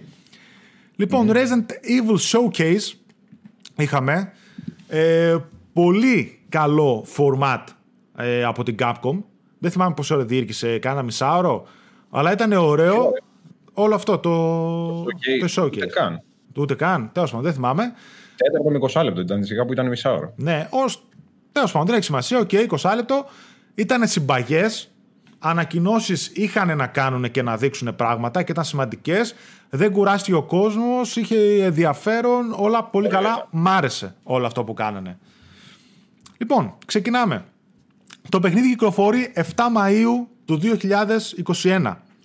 Μάλιστα η Capcom ανακοίνωσε, αυτό το αναφέραμε στην προηγούμενη εκπομπή που δεν λέγαμε, ακουγόταν φήμε, αλλά επίσημα δεν το ξέραμε, ότι το παιχνίδι θα κυκλοφορήσει και για PlayStation, PlayStation 4 και Xbox One. Ναι. Η αναβάθμιση μεταξύ PlayStation 4 και PS5, όπως και φυσικά στις πλατφόρμες του Xbox, θα είναι δωρεάν. Θα υπάρχει δηλαδή free upgrade. Ε, αν καταφέρουν και το τρέχει μια χαρά, θα ήταν αναπόφευκτο έτσι πως πάει το πράγμα, παιδιά, γιατί ακόμα και το Μάιο που θα βγει, άντε να έχει έρθει ακόμα κανένα γερό κύμα από ένα-δύο γερό κύματα από κονσόλες νέας γενιάς, πάλι δεν θα φτάσει τη τρελά εκατομμύρια βάση χρηστών που από αυτά τα εκατομμύρια ένα μικρό ποσοστό θα αγοράσει το παιχνίδι. Καταλαβαίνετε που το πάω. Ότι καλός ή κακός είναι και σε ένα σημείο εξαναγκασμένοι να το βγάλουν και στις κονσόλες του PS4 και το Xbox One. Γιατί σου λέει εκεί πέρα έχουμε άλλα 100 εκατομμύρια κονσόλες έξω. Ένα 20% να το αγοράσουν 30% του κόσμου, σωθήκαμε. Έτσι. Ενώ τώρα πόσα Xbox Series υπάρχουν και πόσα PlayStation 5 και πόσα από αυτούς θα αγοράσουν το καινούριο Resident Evil. Ελπίζω να τρέχει καλά στις ναι, κονσόλες. Φαίνεται εξαιρετικό. Οι προπαραγγελίες έχουν ξεκινήσει ήδη και φυσικά βγήκαν διάφορες εκδόσεις του παιχνιδιού και collectors. Έτσι. Ένα, ένα, ε, δω... ναι, ένα δωρεάν demo έγινε διαθέσιμο το Maiden αποκλειστικά για το PlayStation 5 και φυσικά ένα δεύτερο demo το οποίο νομίζω θα είναι, τέλος πάντων, το πούμε παρακάτω, κανονικό demo κομμάτι από το παιχνίδι. Θα φτάσει σε λίγους μήνες και θα είναι για όλους, για όλες τις πλατφόρμες.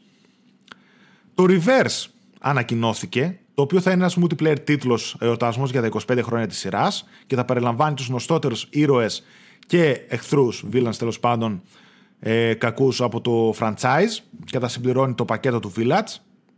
Το gameplay παραμένει στα πρότυπα του προκατόχου του πρώτο πρόσωπο, inventory, crafting, shooting κτλ. collectables, merchant, έμπορος δηλαδή όπως αυτός του 4, ο The Duke ο λεγόμενος, και φυσικά δείξανε και το, ανακοινώσαν και το, ανακοινώσαν, το δείξανε, το Resident Evil Infinite Darkness, τη CGI ταινία ε, τη σειρά που θα κυκλοφορήσει στο Netflix μέσα στο 21 και πρωταγωνιστές θα είναι Leon και Claire με την ιστορία να λαμβάνει χώρα μετά τα γεγονότα του Resident Evil 4. Ναι, εντάξει, οκ. Πάμε λίγο έτσι σιγά σιγά να τα πούμε. Έχει πολύ ζουμί. Να σχολιάσουμε. Εντάξει, η ημερομηνία κυκλοφορίας και cross-gen κυκλοφορία την προσπερνάω γιατί τη σχολιάσαμε ήδη. Εντάξει, ναι. Νομίζω ναι. ότι και πολλά παιδιά θα χάρηκαν με την cross-gen κυκλοφορία γιατί, ok, okay, μέχρι το Μάιο είπαμε λογικά, ας πούμε, το Μάρτιο από ό,τι μου έχουν πει, ξέρω εγώ, ακόμα και η ίδια Sony δεν ξέρει καλά καλά, έτσι, ε, ότι το Μάρτιο θα έρθει ένα κύμα κονσόλες στα καταστήματα. Πιστεύω ότι μέχρι το Μάιο θα συνεχίσει λίγο να βελτιωθεί αρκετά τέλος πάντων η ροή κονσολών στα καταστήματα και να ξομαλυνθεί λίγο η αγορά. Ωστόσο, κάποια παιδιά σίγουρα θα έχουν προλάβει να πάρουν κονσόλα, αν θέλουν ή μπορεί να μην θέλουν ακόμα να πάρουν, οπότε μια cross κυκλοφορία τους ευνοεί. Το θέμα είναι αυτό που λένε ότι στο PS4 να μην πάθει Cyberpunk το παιχνίδι. Δεν νομίζω, γιατί τεχνικά δεν είναι τόσο απαιτητικό. Θα το σχολιάσουμε και παρακάτω στον demo που έπαιξα. Νομίζω ότι το σηκώνει. Δηλαδή θα βγάλεις τα Ray Tracing και από εδώ από εκεί πέντε πραγματάκια. Αλλά νομίζω το σηκώνει το PlayStation 4. Και νομίζω ότι θα είναι και οπτικά όμορφο παιχνίδι. Θα το πούμε παρακάτω στον demo. Ε, για να δω. Ο Chris λέει δεν μου αρέσει που τον κάνανε κακό και θα γίνει λικάνθρωπος από ό,τι φαίνεται. Νομίζω όλοι το ψηλό καταλαβαίνουμε. Ναι, το θέμα ότι είναι ότι. κάποια στιγμή θα γίνει λικάνθρωπο. Γίνεται αυτό το πράγμα, επειδή έχουν κάνει και. Δεν ξέρω αν είναι spoiler το οτιδήποτε. Mm. Η ίδια η Capcom έχει πει ότι ένας γνωστός χαρακτήρας από τη σειρά θα πεθάνει και δεν θα τον ξαναδούμε ποτέ. Εγώ δεν ξέρω αν θα γίνει κακός. Δηλαδή δείχνει ότι παίρνει το παιδί του Ethan, αλλά από πίσω δεν ξέρεις τι κρύβεται. Ότι ή θα το σκοτώνει που λέει ο λόγος, ή θα το εκπαιδεύει για να γίνει ο επόμενος εισαγωγικά κρί, ή μπορεί να φαίνεται κακός, να έχεις την υπόνοια ότι είναι κακός και στο τέλος να σε βοηθάει και απλά να πεθαίνει. Δεν ξέρω, ελπίζω να είναι κάτι λίγα στην ιστορία. Αυτό που λέει ο Άλεξ ότι το Re-Engine κάνει θαύματα γιατί είδαμε και στις προηγούμενες ναι. γενιάς κονσόλες του Devil May Cry πόσο πανέμορφο ήταν και το Resident Evil 7, έτσι, τα, η Re-Engine. Ε, είναι και αναβαθμισμένη η μηχανή. Ναι, είναι αρκετά scalable η μηχανή, οπότε πιστεύω ότι δεν θα έχει προβλήματα στο, στο PlayStation 4, το Resident Evil. Μετά, κατέβασα το demo, το οποίο όσο έχετε PS5 κατεβάσετε να το δοκιμάσετε, είναι πολύ καλό. Ε, 8 GB, κάπου τόσο είναι. Διά, ναι. Διάρκεια πολύ μικρή. Τέταρτο; 20 λεπτό. Εντάξει, κοίτα, αν ξέρεις τι να κάνεις, είναι και στο 3 λεπτό βγαίνει. Αλλά ναι, αν δεν ξέρεις τι να κάνεις, ναι, κάπου ε, εκεί θέλει κανένα. Εντάξει, 20 λεπτό. Κάποιος θα το παίξει πρώτη φορά, προφανώς θα φάει κανένα τέταρτο, 20 λεπτό. Ε, γενικότερα ε, το demo δεν αναφέρεται ούτε σαν gameplay demo, ούτε ότι είναι κομμάτι του παιχνιδιού κτλ. Αναφέρεται στην ουσία σαν ένα showcase ε, demo της μηχανής γραφικών και του ήχου. Δηλαδή, θέλανε στο PS5 να δείξουν ε, με αυτό το λιγόλεπτο demo τι καταφέρουν τεχνικά. Και τεχνικά το παιχνίδι είναι πάρα πολύ όμορφο, αν και εμένα προσωπικά ε, δεν είναι να πεις ότι μου πέταξε τα μάτια ρε παιδί μου ή να πω πω πω τι next gen πράγμα είναι αυτό, δεν το έχουμε δει ποτέ ή τι είναι αυτό που παίζω. Ξεκινάς στα dungeons και μετά βγαίνεις ας πούμε στο σπίτι. Κλασικοί μηχανισμοί εννοείται gameplay, κλασική μηχανική resident, παίρνεις ένα πράγμα από τη μια άκρη του χάρτη, πας στην άλλη άκρη για να ξεκλειδώσεις μια πόρτα, συνδυάζεις δύο πραγματάκια να ξεκλειδώσεις κάτι άλλο. Ε, εντάξει, απαρχαιωμένοι μηχανισμοί, αλλά είναι αυτούς που ξέρουμε στο Resident. Ε, μηδέν ύπαρξη physics, το οποίο. Ναι. Ok, okay, το καταλαβαίνω ότι είναι και στο παιχνίδι, στο σαν franchise ποτέ δεν είχε έτσι να παίξει με physics κτλ.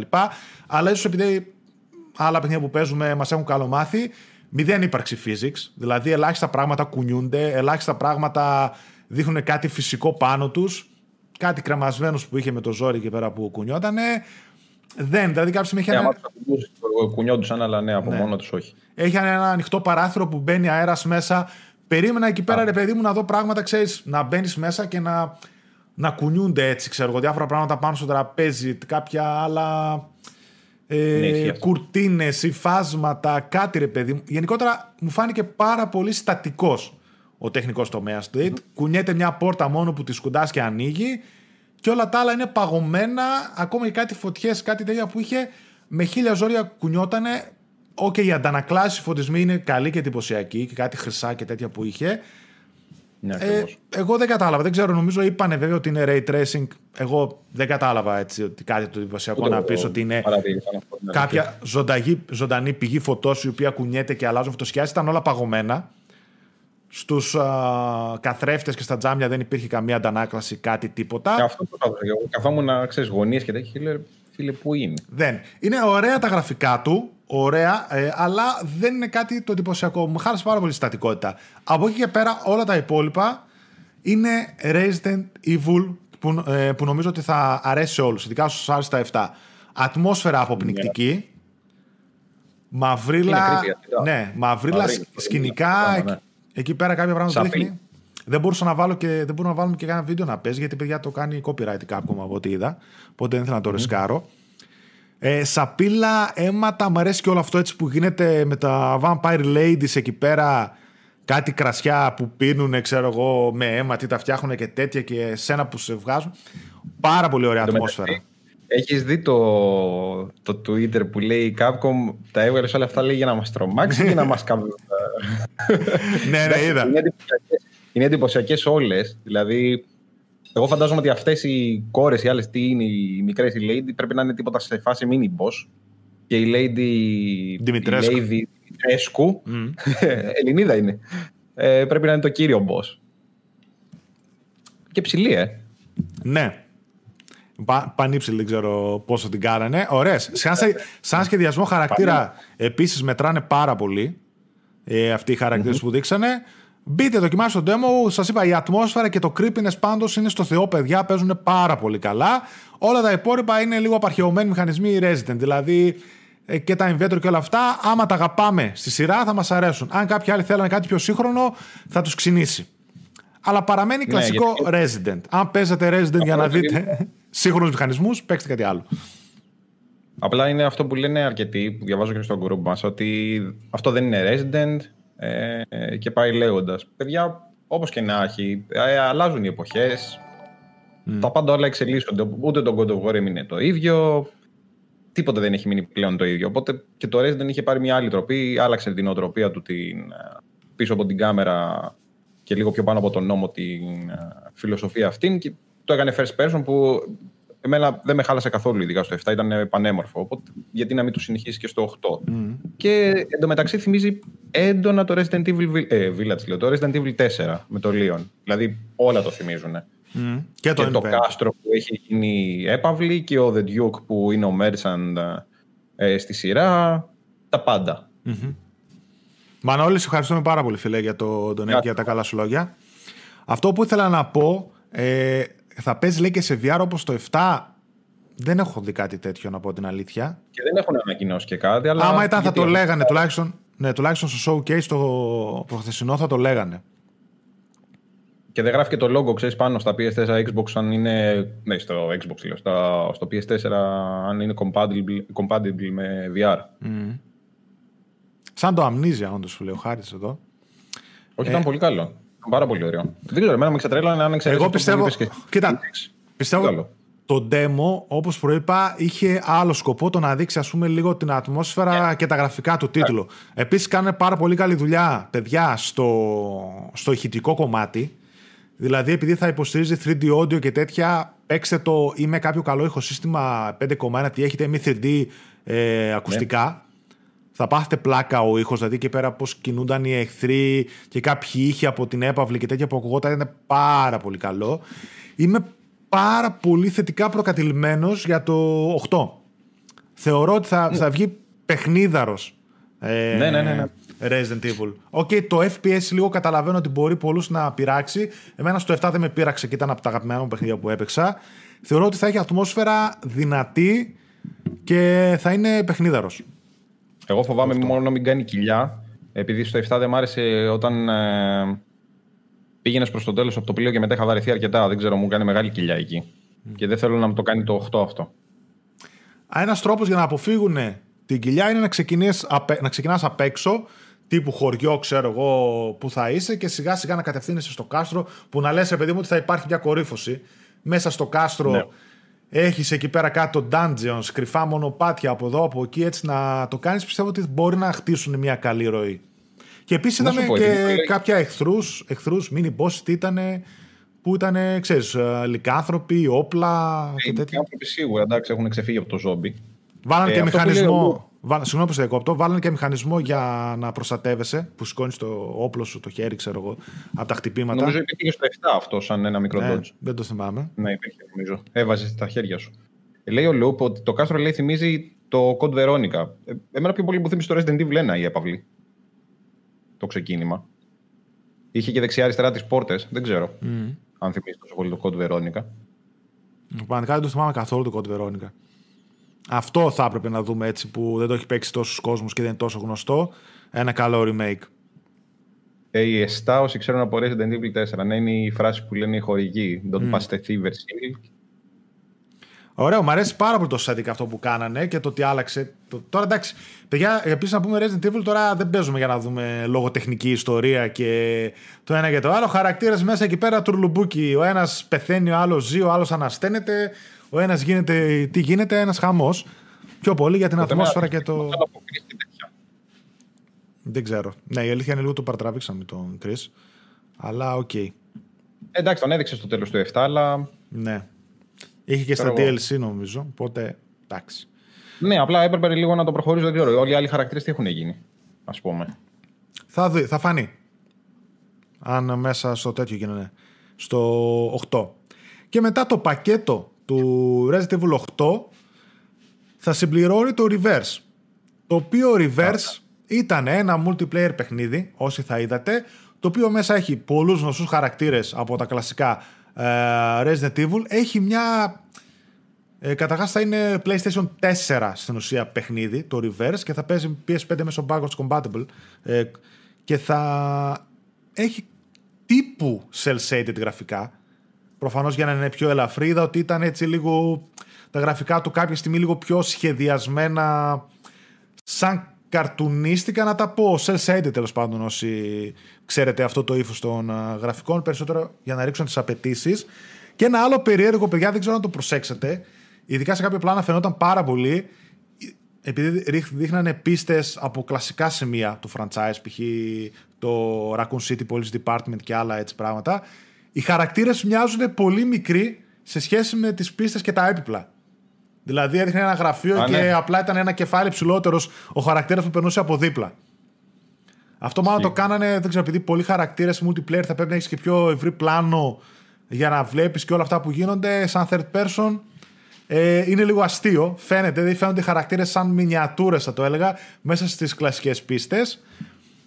Εντάξει, προσωπικά για μένα διάφορο βέβαια, αλλά εντάξει, μπορεί κάποιος να ασχοληθεί έτσι με κλασικούς χαρακτήρες. Πες. Φαίνεται πολύ καλύτερο από το προηγούμενο. Πώς λέγονταν το προηγούμενο που είχαν δώσει το Survivor; Το, το 3, Resistance. Ναι, ναι. Ε, φαίνεται καλύτερο όντως. Και ίσως εκεί που σε σκοτώνουν, ίσως να γίνει σε. Ναι, ναι, κάτι τέτοιο δείξανε. Nemesis, Tyrant. Νομίζω ότι κάποια στιγμή που σκοτώνεται ένας ξυπνάει Nemesis, κάπως έτσι. Ε, θα έχει ναι, διάφορα. Playable Nemesis. Διάφορα modes. Πάντως τους βγάζω στο καπέλο, έχουν προσπαθήσει πόσες φορές να κάνουν multiplayer σε παιχνίδια. Πόσα Resident ναι. Evil multiplayer παιχνίδια έχουμε δει. Εγώ δεν θυμάμαι κάποιο να είναι επιτυχία. Πραγματικά. Ναι, όχι. δεν θυμάμαι κάποιο να είναι επιτυχία. Ναι, ναι. Για να δω τα παιδιά τι λένε.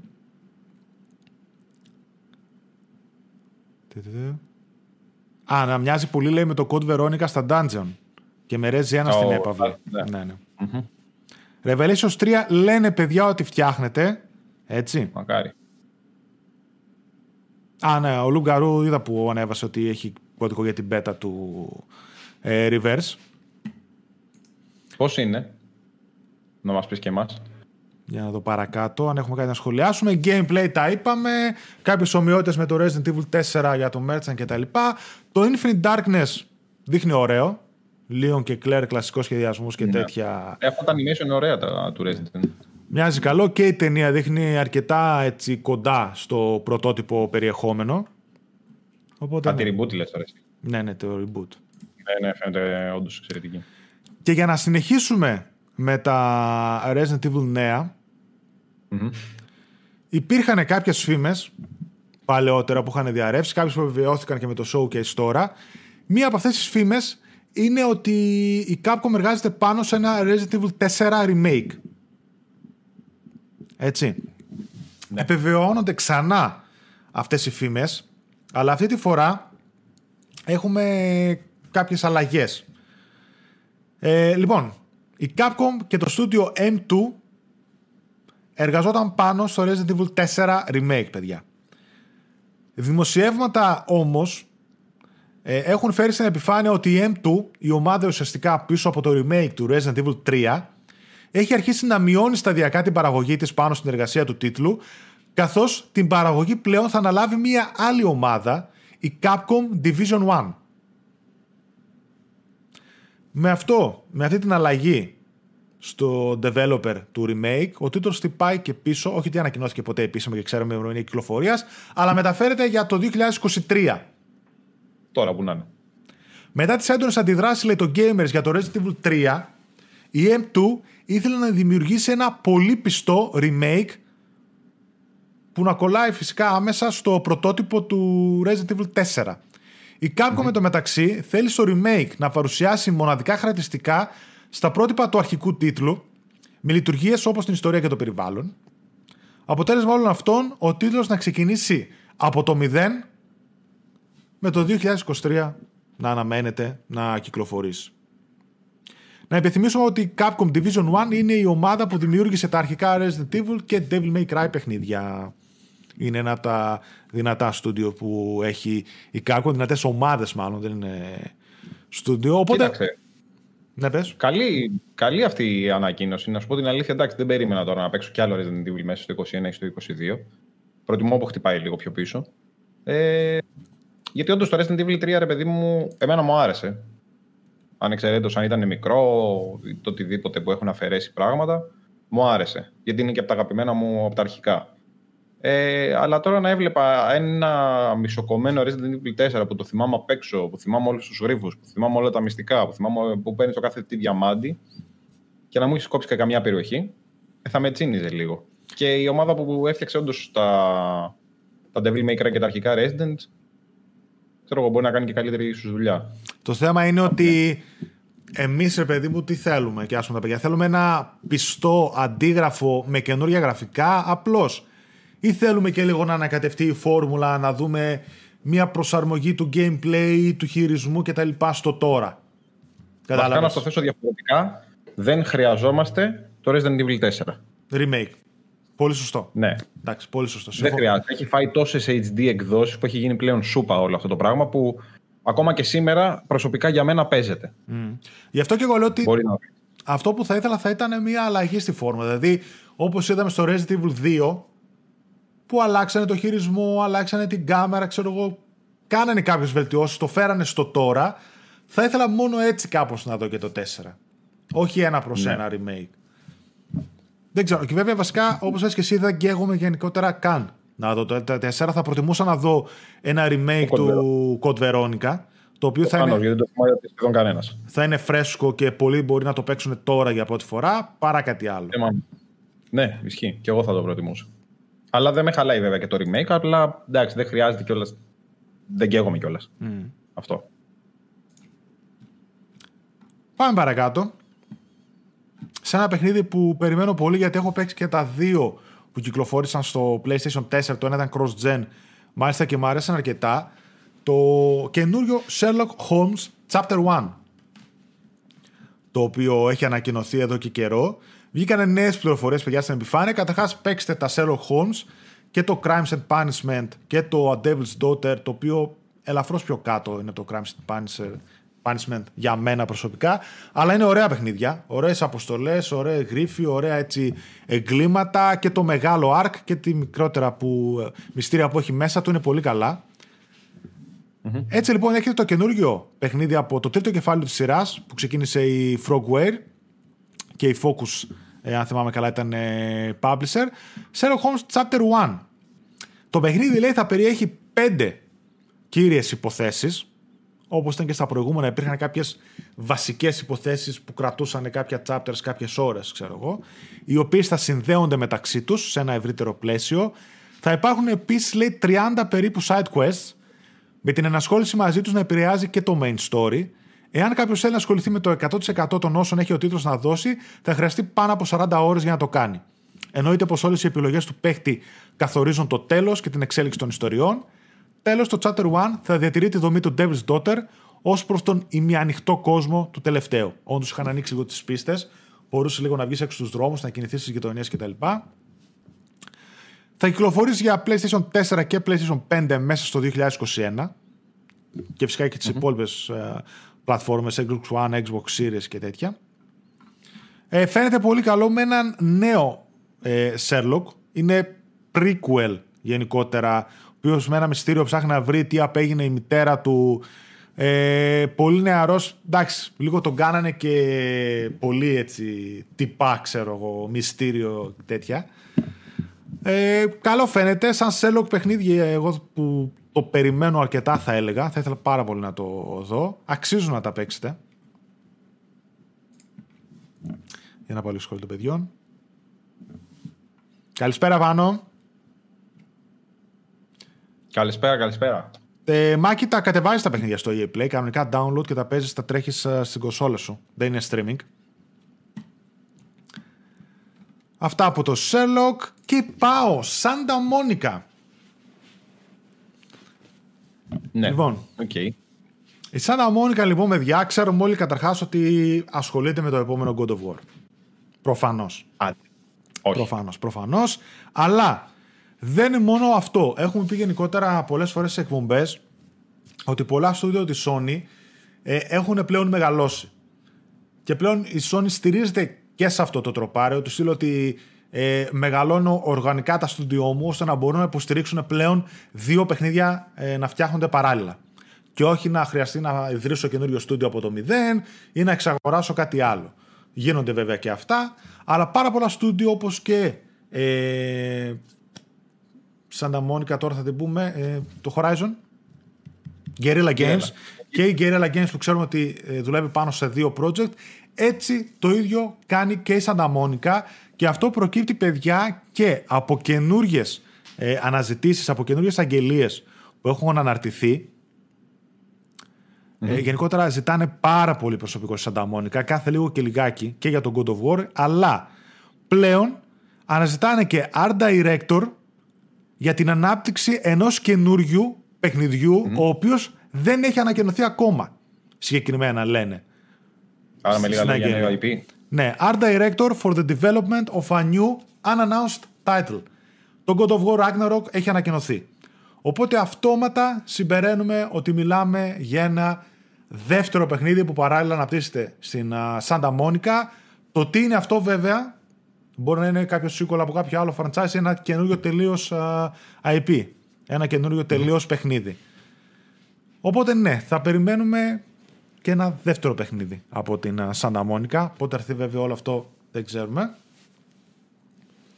Αν έχετε λέει ό,τι χρειάζεται για να καθοδηγήσετε λέει και να εμπνεύσετε την ομάδα μας ώστε να καταθέσει τέλος πάντων best in class τα καλύτερα λέει visual quality, τα καλύτερα ξέρω εγώ γραφικά ας πούμε έτσι. Τα λοιπά, κάντε εδώ πέρα apply Οπότε ναι, βλέπουμε ότι η Santa Monica πολύ πιθανό να δουλεύει πάνω και σε κάτι άλλο εκτός Kratos και God of War. Καλά, βέβαια νομίζω ότι θα έρθει μετά το God of War ότι είναι να έρθει. Καλά, Και οτιδήποτε άλλο φτιάχνουν τα στούντιο της. Το θέμα είναι να ισχύει όλο αυτό, έτσι. Ε, νομίζω, ε, καλά, προφανώς, εγώ θεωρώ ότι προφανώς ισχύει, γιατί όπως είπα έχουν μεγαλώσει πάρα πολύ τα στούντιο της α, Sony σε προσωπικό. Θεωρώ ότι όλο αυτό που κάνουν με τις δεύτερες ομάδες που δουλεύουν με δεύτερα project είναι για να υπάρχει μια αναλλαγή σε κύματα κυκλοφοριών. Δηλαδή βλέπουμε ότι το 2021 με 2022 θα έρθει το πρώτο κύμα κυκλοφοριών, δηλαδή ναι. τα Ratchet, τα Horizon, τα God of War, το κάποια στιγμή το God of War, το οποίο δεν το περιμένουμε στο 2021 να είμαστε ειλικρινείς, το Grand Turismo κτλ. Θα έρθει το πρώτο κύμα αυτών των κυκλοφοριών και μετά, για 23 και μετά, θα έρθουν οι δεύτερες ομάδες να βγάλουν το δεύτερο κύμα από από τα ίδια studios και το οποίο έχει το εξής καλό. Μπορούν να προτείνουν εκεί πέρα καινούργια παιχνίδια ολοκένουργια, franchises, τη στιγμή που το 23-24, ξέρω εγώ, θα είμαστε στο μέσο της γενιάς, θα έχουν ήδη πουληθεί πόσα εκατομμύρια κονσόλε, οπότε θα υπάρχει μια ε, μεγάλη βάση χρηστών, όπως έγινε με το Horizon, που κυκλοφόρησε το 17, ξέρω εγώ, μετά από τρία χρόνια που κυκλοφόρησε το 4. Θα έρθουν αυτέ οι νέες ομάδες από την Κερίλα και θα πούνε: Ορίστε το καινούριο μας παιχνίδι, ορίστε εδώ, ορίστε εδώ, καινούργια παιχνίδια, καινούργια ονόματα ή οτιδήποτε άλλο σκεφτούν. Ε, καλή τακτική, αν το πάνε έτσι όπως λέω έτσι. Να δούμε. Όχι Παναγιώτη, δεν το έχω παίξει και όντως μου αρέσει το Call of Cthulhu πώς το πάει, αλλά δεν το έχω δοκιμάσει. Πιστεύω λέει και η Naughty Dog, και η Naughty Dog, αν μπράβο. Santa Monica και η Guerrilla Games και η Naughty Dog ναι. ότι θα δώσουν και καινούργια παιχνίδια στο PlayStation Και όταν λέμε καινούργια παιχνίδια εννοούμε ολοκένουργια ε, IP. Ναι. Έτσι. Μακάρι, μακάρι να εμπλουτιστεί η συλλογή. Συνεχίζω με τα στούντιο της Sony. Υπάρχει ένα στούντιο της Sony, παιδιά, με έδρα το San Diego, το οποίο δεν έχει ανακοινωθεί ποτέ. Ξέρουμε κάποια άτομα που το απαρτίζουν, ξέρουμε κάποια άτομα που έχουν πάει από άλλα στούντιο της Sony και που δουλεύουν σε αυτό. Ξέρουμε άτομα που έχουν προϊστορία σε ε, δουλειές όπως τα Uncharted και άλλα σε προηγούμενα στούντιο της Sony που δουλεύανε. Δεν ξέρουμε καν το όνομα του στούντιο. Ξέρουμε μόνο ότι έχει έδρα το San Diego. Δεν μιλάμε για το San Diego Studio. Έτσι. Ναι, Άλλο ναι. είναι αυτό που έχει δώσει το, τα MLB και τέτοια και το Days Gone. Ε, τι είναι το νέο γύρω από αυτό το στούντιο; Μέσω του προφίλ του Michael Mambauer στο LinkedIn, ο Michael, παιδιά, είναι ο πρώην Senior Director των Visual Arts στο PlayStation Worldwide Studios. Το Visual Arts είναι επίσης ένα στούντιο της Sony το οποίο αναλαμβάνει να κάνει δουλειές και να παίρνει δουλειές από τα άλλα studios για να τα ξεφορτώνει που έχουν να κάνουν με motion capture, έχουν να κάνουν με ήχο, με γραφικά, με assets και τέτοια. Υπάρχουν και άλλα studios της Sony που δουλεύουν πάνω σε τέτοιες ε, δουλειές. Στην ουσία κάνουν mm. δεύτερες και τρίτες δουλειές και βοηθάνε στην ανάπτυξη των μεγάλων παιχνιδιών στα μεγάλα στούντιος. Υπάρχει λοιπόν η ακόλουθη παράγραφος. Ε, το τελευταίο κατόρθωμα λέει του, Sandy, του, στο στούντιο αυτού είναι η δημιουργία μιας ολοκένουργιας All-Star AAA Action Adventure ομάδας προγραμματιστών για το PlayStation. Με έδρα το San Diego και στόχο τη βελτιστοποίηση μιας ιδιόκτητης τεχνολογίας μηχανής, δηλαδή μια μηχανής γραφικών δική, δικής τους και όχι Unreal Engine ή κάτι άλλο, η ομάδα αυτή λέει συστάθηκε για να επεκτείνει υπάρχοντα franchises και να δημιουργήσει ολοκένουργιες ιστορίες για την επόμενη γενιά παικτών. Οπότε τι μας λέει εδώ πέρα ο επικεφαλής; Μας λέει ότι το San Diego αυτό το στούντιο το οποίο όνομα δεν ξέρουμε ποιο θα είναι και τι θα κάνει επιβεβαιώνει στην ουσία τις φήμες που υπήρχαν ότι δουλεύει σίγουρα πάνω σε κάποιο γνωστό franchise της Sony και το παιχνίδι το πρώτο που θα βγάλει θα είναι κάποιο sequel από μια γνωστή σειρά που ξέρουμε. Οι περισσότερες φήμες έχουν να κάνουν παιδιά με κάποιο Uncharted παιχνίδι. Ναι, ok. Okay. Δεν πιστεύω ότι θα είναι ένα Uncharted 5 είτε ας πούμε μπορεί να το λένε έτσι και να έχει άλλο πρωταγωνιστή. Περισσότερο πιστεύω ότι θα είναι κάποιο παιχνίδι, αν είναι Uncharted, στο σύμπαν του Uncharted, αλλά spin-off. Με κάποιον άλλον πρωταγωνιστή από όλους αυτούς που έχουμε δει. Οπότε, ναι, κάτι να περιμένουμε από εκεί. Και αυτό είναι μια καλή τακτική. Το στυλ έχω ένα στούντιο όπου ξέρετε τι, ξεφορτώνω κάποια παιχνίδια, π.χ. όπως κάνανε με, το, με την Band που είχε δώσει το Golden Abyss, το Uncharted στο PlayStation Vita. Δίνεις και εδώ ένα στούντιο και του λες: Κάνε ένα Uncharted που ξέρουμε ότι θα πουλήσει, ή κάνε το χ παιχνίδι sequel που ξέρουμε ότι θα πουλήσει και έχει ένα όνομα, ώστε το βασικό στούντιο να δουλεύει πάνω σε κάτι καινούριο ή κάτι πάνω σε ένα πιο μεγαλοπίβολο σχέδιο, ξέρω εγώ. Καλό. Καλό και αυτό. Καλά, περιμένουμε να δούμε. Mm. Ακούγεται, λέει και λέει ο Τάσος, ότι το καλοκαίρι θα έχουμε δημοσίευση ημερομηνία κυκλοφορίας του God of War Ragnarok. Εγώ πάντως, παιδιά, υπενθυμίζω ότι όπως και τώρα στη CES που είχε βγει ένα τρέλερ και ανέφερε διάφορες ημερομηνίες κυκλοφορίας για διάφορα παιχνίδια, ούτε εκεί δείξανε God of War. Θεωρώ ότι ήταν πολύ ελπιδοφόρα η ανακοίνωση του για το 2021. Μπορεί να το κάνουν επίτηδες για να σμπρώξουν πολύ στο PS5 να ανεβάσουν το hype. Δεν νομίζω και γενικότερα επαναλαμβάνω ότι δεν υπάρχει ανάγκη να κυκλοφορήσει μέσα στο 2021 το God of War. Εκτός αν είναι ναι. πια και cross-gen τίτλος που λες: OK, γιατί ούτε πολλά PlayStation 5 έχουν προλάβει να πουληθούν, ούτε και πιστεύω ότι χω... χωράει. Δηλαδή υπάρχουν κυκλοφορίες. Αν βγει και ένα Grand Turismo και τα Rats και τα Horizon, ήδη έχουμε μεγάλες κυκλοφορίες. Είναι τα third party τα αποκλειστικά δεν υπάρχει λόγος για ακόμα ένα αποκλειστικό. Πάντως στο 22 να απλώσεις λίγο το πρόγραμμά σου. Θα το δούμε. Απλά ρε παιδί μου, λέγαμε νομίζω και στον προηγούμενο Gamecast ότι αν όντως κυκλοφορήσει το 22, θα χωράει, θα αντέχει μια μεταφορά στο PS4. Αν όντως είναι cross-gen. Εντάξει, μπορεί να είναι σχεδόν έτοιμο αυτό και απλά να καθυστερήσει την κυκλοφορία του. Θα φανεί τι θα κάνουν. Ε, Πάντως λένε και για cross-gen και τον God of War. Αυτά και για το San Diego Studio, το καινούριο το οποίο δεν ξέρουμε πώς λέγεται και κανείς δεν ξέρει πάνω σε τι δουλεύει πέρα από ότι είναι πάνω σε ένα υπάρχουν franchise. Να δούμε τι θα δούμε. Για να πάω παρακάτω. Μ, ωραία. Αφήστε τον Nathan Drake στη σύνταξη του ρε ψυχή. Κοίτα, πολύ πιθανό να τον αφήσουν στη σύνταξη. Δηλαδή, δύσκολο να τον επαναφέρουν. Ε, ναι, Έχει κλείσει ωραία ο κύκλος. Έκλεισε όσο καλύτερα... Έκλεισε όσο καλύτερα μπορούσε, όσο καλύτερα δεν έχω δει σε άλλους πρωταγωνιστές να κλείνει. Οπότε πολύ πιθανόν να ασχοληθεί με κάποιον άλλον πρωταγωνιστή. Σας είπα, έπαιξα ε, ναι, πρόσφατα και το Uncharted The Lost Legacy, το οποίο κρατάει μια χαρά με τους ε, ναι.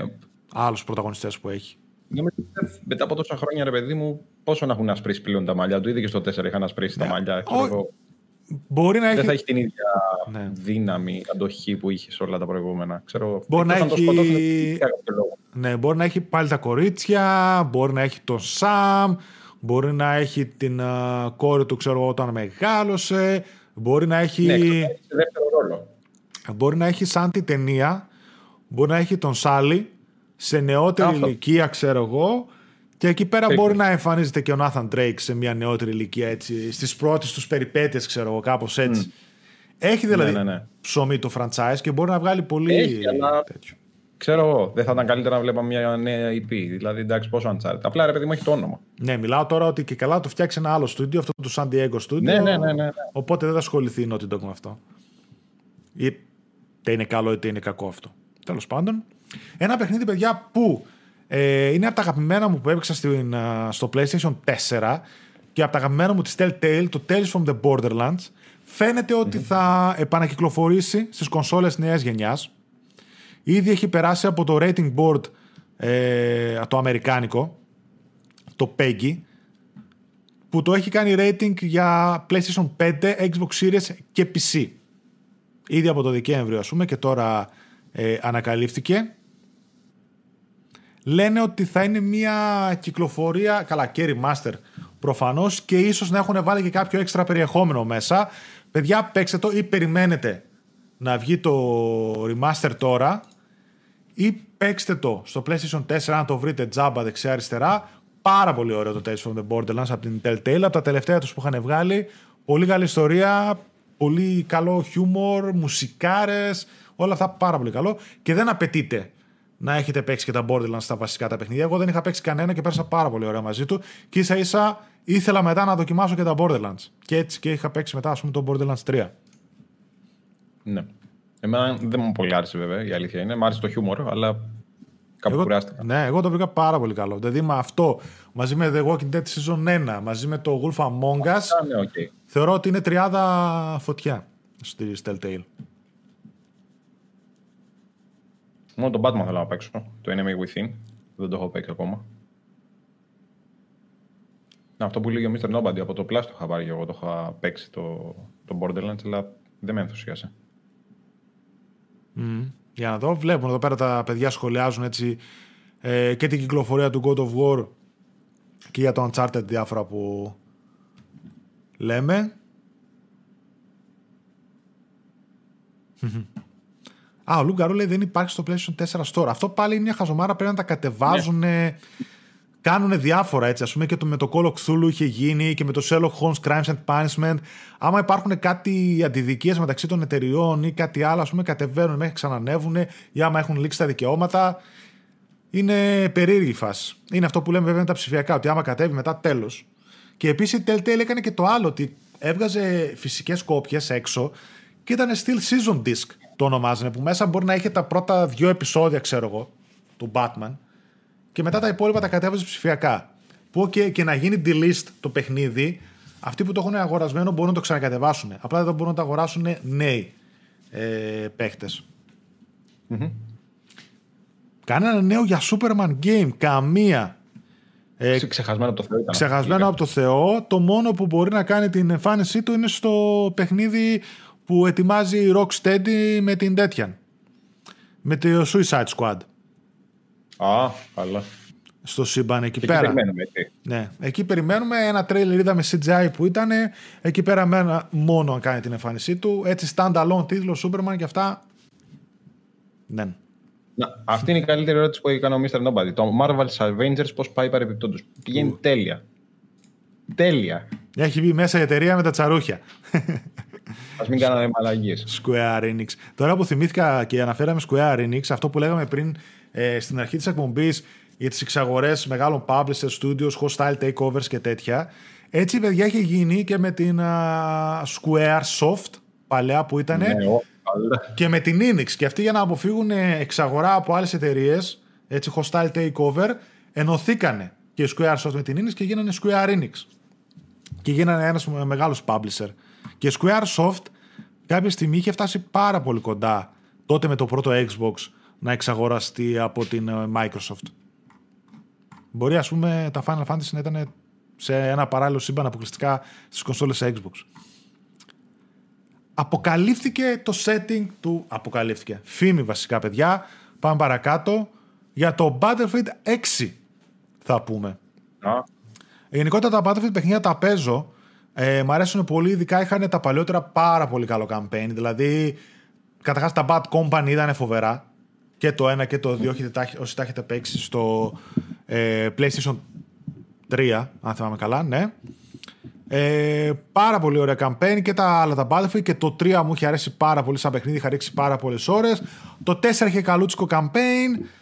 Το 1 και το 5 μετά είχαν campaign still chapters, ξέρω εγώ, αυτόνομες ιστορίες, τα οποία ήταν hit and miss. Κάποια ήταν καλά, κάποια ήταν ό,τι να είναι, ήταν σύντομα. Γενικότερα δεν. Ειδικά το 5 με απογοήτευσε πάρα πολύ και σε campaign και σε multi. Έρχεται το 6, παιδιά, χαίρομαι πολύ, αναπόφευκτα, από την DICE. Γνωρίζουμε ήδη ότι αναπτύσσεται από την, DICE, από την DICE και βγήκαν έτσι διάφορες διαρροές γύρω από τον τίτλο που θέλουν το επόμενο Battlefield να είναι ένα soft reboot της σειράς. Κάτι που είναι επίσης συνήθιο να γίνεται. Θα διαδραματίζεται στο τώρα, στο παρόν τέλος πάντων, οπότε θα μιλάμε για ένα σύγχρονο setting με σε ένα σύγχρονο πόλεμο, όπλα, σκηνικά και τέτοια. Αφήνοντας στην άκρη λέει, τους δύο παγκόσμιους πολέμους που ασχολούνταν οι προκάτοχοί του, θα πρόκειται για μια cross-gen κυκλοφορία και αυτή. Βλέπουμε ότι επιμένουν πάρα πολλέ cross-gen κυκλοφορίες. Καλά, ε... αυτά νομίζω FIFA, Call of Duty και όλα αυτά σίγουρα θα είναι cross-gen. Ναι, ναι, νομίζω ότι. Θα είναι, θα είναι πλακία να, μην το να κάνουν ξέρω, μόνο για ναι. τα νέα συστήματα. Ό,τι κυκλοφορήσει φέτος και του χρόνου σίγουρα παίζει cross-gen. Το ίδιο έχει γίνει ε, ναι, βέβαια.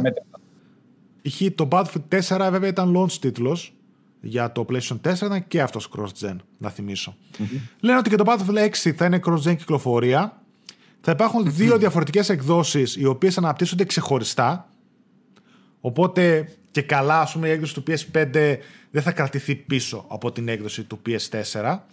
Στο multiplayer, λέει, οι χάρτες θα υποστηρίζουν ταυτόχρονη παρουσία έως και 128 παίκτες. Τουλάχιστον στην PS5 έκδοση. Στην PlayStation 4 έκδοση λένε ότι θα περιοριστεί ίσως στους μισούς, στους 64. Ναι. Οπότε βλέπουμε που πάει το πράγμα όπως είναι το Battle Royale και ακόμα παραπάνω. Κάποιες έτσι πρώτες, πρώτες πληροφορίες. Μ' αρέσει. Γενικότερα στα τέτοιου τύπου παιχνίδια, να μου πεις βέβαια κάθε χρόνο τα ίδια θα βγάλουν. Μ' αρέσει το μοντέρνο σκηνικό. Δηλαδή όπως ήταν το Modern Warfare, όπως είναι τώρα το Warzone, το σύγχρονο σκηνικό όπως λένε ότι θα είναι το Battlefield 6, όπως είναι το Battlefield 4, το Battlefield 3. Μου αρέσουν ε, αυτά τα settings παρά τα μελλοντικά ή πλέον έχω, και έχω βαρεθεί και πολύ τα, τους πολέμους, τους παγκόσμιους. Mm-hmm. Να πάω λίγο στη σχόλια των παιδιών. Περιμένω λέει πώς και πώς το 6. Λέει ο Θάνος. Ε, το, το Hardline που λέω εμείς στον Nobody ήταν ψιλοκαλό το campaign του. Πήγαν να το παίξουν εκεί πέρα κλέφτες και αστυνόμοι, ξέρω εγώ, είχαν βγάλει έξω το στρατό, το campaign του ήταν ψιλοκαλό. Είχαν βγάλει και κάποια καινούργια πραγματάκια με ληστείες, mods σε χάρτη και τέτοια. Αλλά γενικότερα σαν παιχνίδι στο σύνολό του ήταν μέτριο. Δεν περπάτησε ούτε και το multi του περπάτησε γενικότερα τότε που ήταν στα πάνω του η σειρά. Αλλά δεν.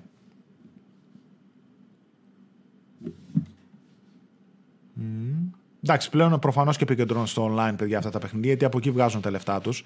Από microtransactions, χάρτες, season pass και οτιδήποτε άλλο βγάζουν. Σεραίω, λογικά θα δούμε. Φαντάζομαι ότι θα δούμε. Και το κόλ. Τώρα δείχνουμε Days Gone 2, αλλά θα δούμε σίγουρα κάτι από Ben Studio. Ναι. Νομίζω ότι θα πάνε για κάποιο sequel του Days Gone για αρχή.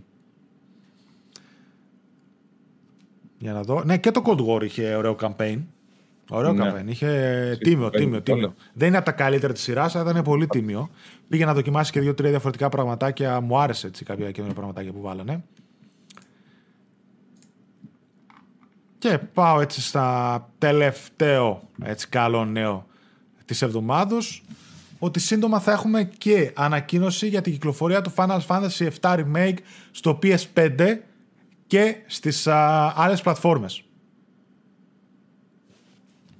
Τώρα, Συγκεκρι... ναι, okay. ναι, συγκεκρι... Που παίζεται Final Fantasy, δεν ξέρω εγώ τι. Συγκεκριμένα λένε ότι λίγη η χρονική αποκλειστικότητα του ενός έτους που είχε, 14 του 2021 ας πούμε λίγη, για ένα χρόνο που ήταν αποκλειστικό στην πλατφόρμα της Sony και ειδικά στο PlayStation 4. Οπότε λέει, αναμένεται κατά τη διάρκεια του Φεβρουαρίου να υπάρξει ανακοίνωση για κυκλοφορία του και σε άλλες πλατφόρμες, PC, Xbox Series, αλλά και στο PlayStation 5, φυσικά με τις ανάλογες βελτιώσεις φαντάζομαι σε αναλύσεις, frames, τεχνικό τομέα κτλ. Το παιχνίδι βέβαια ήταν ήδη πανέμορφο και έτρεχε πολύ καλά, οπότε δεν περιμένω να δούμε και άλμα στο, πράγματα, ναι. στο PlayStation 5, άντε να παίζει 4K 60 ας πούμε και δεν ξέρω αν κάτι άλλο θα κάνουν. Και αυτό είναι βελτίωση. Ναι, πιο πολύ αφορά το ότι θα λήξει αποκλειστικότητα και ότι θα κυκλοφορήσει, ξέρω εγώ, και στο Xbox που μέχρι τώρα δεν μπορούσαν να παίξουν. Ναι, Ήταν μεγάλη αποκλειστικότητα και μεγάλο παιχνίδι. Καταρχάς, θρηλυκό παιχνίδι. Παίξτε, παιδιά, το remake. Είναι φανταστικό. Θα περάσετε πάρα πολύ καλά. Φανταστικός τεχνικός τομέας. reboot τέλος πάντων του παιχνιδιού. Τελείως reimagined σε ένα σημείο. Δεν είναι απλά remake ένα προς ένα όπως λέγαμε και πριν με το Resident Evil 4 και με τα άλλα. Ότι α, ορίστε το παιχνίδι με καινούργια γραφικά και τέλος. Μιλάμε ξανά ένα κάτεμα της τράπουλας ως σε ένα μεγάλο βαθμό. Και φυσικά μιλάμε για ένα remake το οποίο θα πάρει δύο και τρία parts για να βγει ένα παιχνίδι που στο PlayStation 1 το Final Fantasy 7 μπορεί να έβγαινε σε πόσες ώρες. Πραγματικά δεν θυμάμαι. Εδώ πέρα κάνει διπλάσιες, τριπλάσιες ώρες απλά για να παίξει το Part 1. Καταλαβαίνετε ότι μιλάμε για τελείως διαφορετικό και μεγαλύτερο project. Mm-hmm.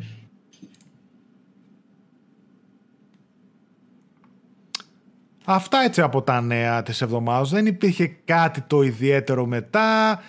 Βγάλανε ένα τρέιλερ για, την, για τα Neo 2 και ένα τα remastered, remastered εκδόσεις που θα βγουν.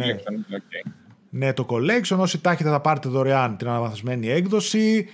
Θα, σύντομα θα γίνουν κάποια demos διαθέσιμα παιδιά. Το ένα demo θα είναι για το Immortals Phoenix Rising το οποίο φαίνεται ότι τα πήγε καλά και το πιστεύει και η ίδια η Ubisoft από ό,τι βλέπει.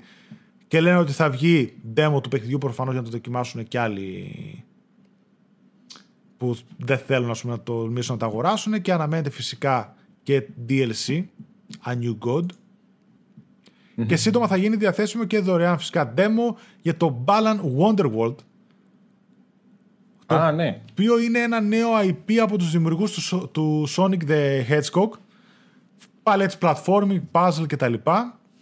από την νεόφερτη Balan Company και λένε ότι θα διατεθεί σύντομα. Ας πούμε ένα demo 28 Φεβρουαρίου για PlayStation 4 και PlayStation 5 σχεδόν δύο μήνες πριν από το λανσάρισμα του παιχνιδιού στις 26 Μαρτίου.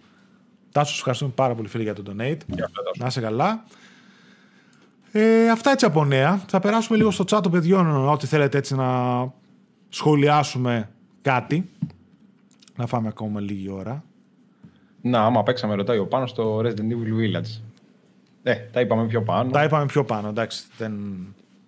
Θα ξαναπούμε. Παιδιά, η εκπομπή μένει και κονσέρβα, οπότε μπορεί κάποιος να τη δει ξανά σε όποιο σημείο θέλει. Βάζουμε και timestamps μετά να μπορείτε να πάτε σε όποιο σημείο θέλετε να δείτε.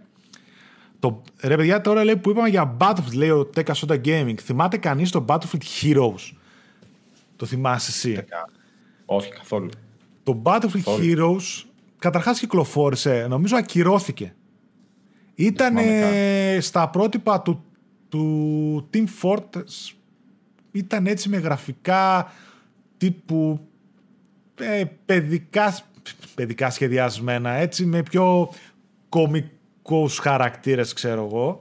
Ήταν ξεκάθαρα το όνομα του Battlefield μόνο και μόνο για να πουλήσει. Και θα ήταν έτσι ένας online τίτλος όπου θα διάλεγες τον παίκτη σου και μέσα σε ένα χάρτη θα σκοτωνόσασταν. Δεν ήταν κάτι το ιδιαίτερο. Ψιλοβρακία φαινόταν και τότε και νομίζω ότι κυκλοφόρησε καν. Δεν το θυμάμαι εγώ ποτέ να το, να το βλέπω να το παίζει ο κόσμος. Νομίζω ακυρώθηκε. Ή τουλάχιστον τα ακυρώσανε ήσυχα. Δεν κυκλοφόρησε ποτέ. Yeah. Ήταν μια βλακία και μισή. Ένα Bad Company πρέπει να βγάλουν.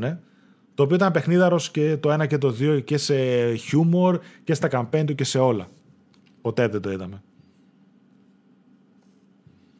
Upgrade λέει στο The Last of Us περιμένουμε και το multi θα πω εγώ, που είδα και πριν. Πότε θα κυκλοφορήσουν αυτά, κανείς δεν ξέρει.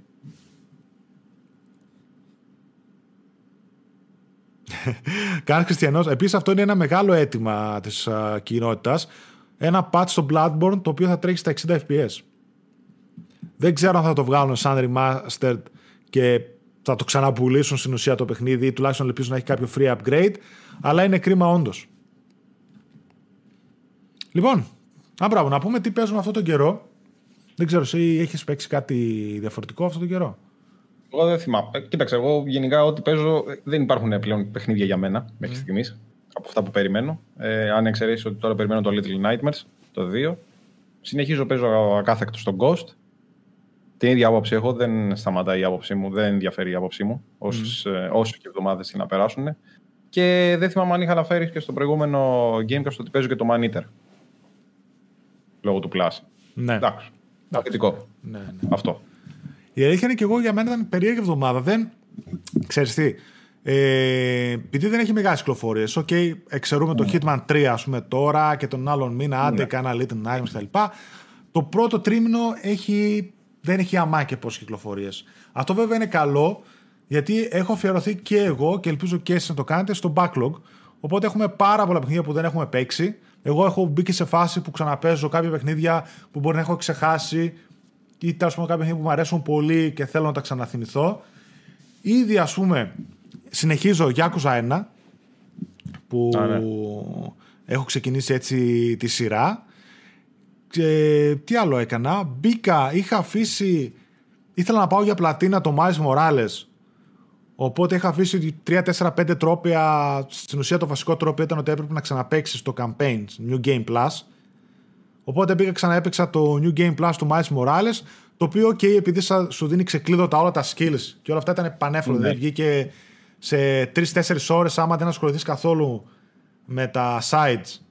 Γιατί στο πρώτο τα έκανα όλα, ας πούμε. Εδώ δεν ασχολούσαν καθόλου με τα side. Πήγες από main mission σε main mission. Πώ περνάς και τα cutscene σε 3-4 ώρες το βγάζεις το παιχνίδι.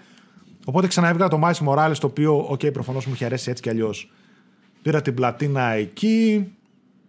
Ξεκίνησα να ξαναπαίζω. Ε, ε, έτσι ήθελα να δοκιμάσω κάποια παιχνίδια που μου αρέσουν πολύ και είναι σύντομες εμπειρίες Οπότε ξανακα, ξανακατέβασα και έπαιξα ούτε ω τη μέση. Δηλαδή είναι 3-4 ώρες παιχνίδι, το έπαιξα μία ώρα.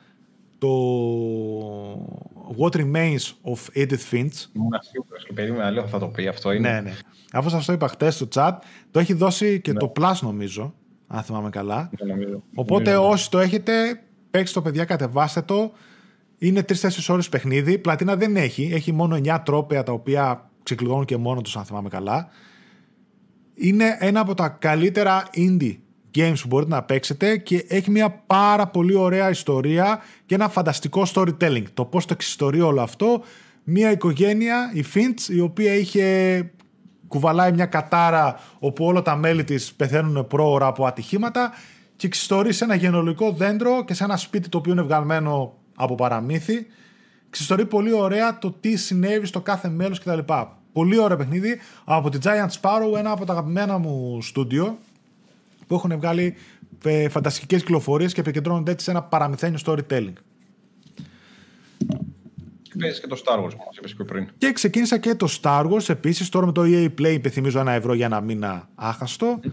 Το οποίο έπαιξε εκεί ίσα ίσα που πήγα στον πρώτο πλανήτη που ανοίγει το παιχνίδι και σου λέει ρε παιδί μου μπες, βγες και παίξε. Είχε ωραία αρχή. Ε, κρατάει τον παίχτη δηλαδή η αρχή του. Δείχνει έτσι τους ανταγωνιστές, τον πρωταγωνιστή. Πέντε πράγματα βάζει έτσι το παιχνίδι σε πέντε βάσεις και σε πιο ιστορικό πλαίσιο κυμαίνεται. Ευθύμης, ευχαριστούμε πάρα πολύ. Και το Star Wars Jedi Fallen Order μου αρέσει. Κρατούσε την τιμή του γερά, αλλά πλέον νομίζω έξω πρέπει να είναι κάτω από 30 ευρώ. Κάνα 25, νομίζω το βρίσκεις και σε καμιά αγγελία κάνα. 20, ναι. EA Play πλέον με ένα μήνα θα το παίξουμε όλοι στο Game Pass Ultimate όσο έχετε πάρει. Έχει μέσα και το EA Play οπότε θα το παίξετε και εκεί.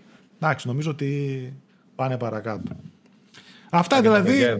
Παίζουν τέτοιο. Πιο πολλούς που βλέπω παίζουν το Yakuza, Βλαχάρα και τι άλλο λένε. Και το Spider-Man νομίζω είδα πιο πάνω.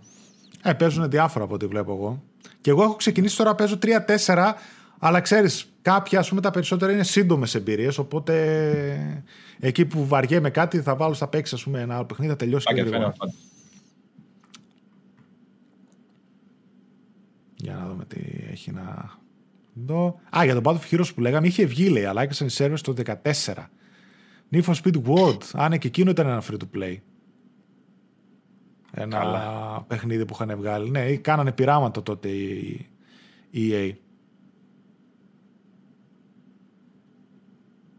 Δεν έχει ανακοινωθεί τίποτα από update. Έτσι. Ούτε, μόνο για το multi ξέρουμε, για το The Last of Us, που είχαν πει ότι κάποια στιγμή θα αφιερωθούν όλοι στο single και κάποια στιγμή θα, το, θα βγάλουν το multi με την ισχύα τους. Mm-hmm. Valhalla παίζουν τα παιδιά, Dead 5, Yakuza Like a Dragon και λίγο Hellblade. Ε, ένας το είπε. Δεν το έχω ακούσει πουθενά. Ένας το είπε, ξέρω εγώ. Ποιο; Το, το Dirt 5. Α, το Dirt, ναι. Το... Και ποιος θα παίξει το Dirt 5 τώρα; Τώρα θυμάμαι το Hellblade την είχα πατήσει. Είχε αυτό για πλατίνα το πήγαινα. Και είχε κάποιο collectables, το Hellblade. Δεν άκουσα Α, το Hellblade. Το... Είχε κάποιο collectables, κάτι runes που μαζεύεις, οι ναι. οποίοι όμως βγαίνουν random μέσα στο παιχνίδι. Γιατί; Εμένα δεν μου έχει βγει random τίποτα. Ναι, όχι random σε σημεία random. Δηλαδή είχε το α, β, γ, δ. Α, το για να κάνεις τη λύση. Ναι, και άμα ξαναπέξει, ας πούμε, το, ναι. το δ μπορεί να στο βγάλει εκεί που έγινε το α στο πρώτο ναι, playthrough. Ναι, ναι, ναι, στο ίδιο σημείο. Οπότε εγώ το έχασα γιατί κάπου στο τέλος εκεί πέρα που το τερμάτιζα είχε έναν. Και εγώ στη ναι. βιασύνη μου από εδώ από εκεί δεν έδωσα σημασία στον οδηγό. Μπήκα να το τερματίσω και έχασα τον τελευταίο ρούνο που πάνε να πει ότι τώρα πρέπει να το ξαναπέξω όλο το παιχνίδι για να δω πού τυχαία μπορεί να μου το βγάλει. Ναι, δεν το κρατάει. Ναι, δεν το κρατάει και πρέπει να το ξανακάνεις όλο playthrough. Και είναι βλακεία. Ναι. Και τώρα ψιλοβαριέμαι γιατί γίνονταν 6 ώρες, 8 ώρες, πόσο είναι. Ναι, όχι ευτυχώς το είχα πάρει με μία. Δεν είναι πολύ, αλλά ξέρεις.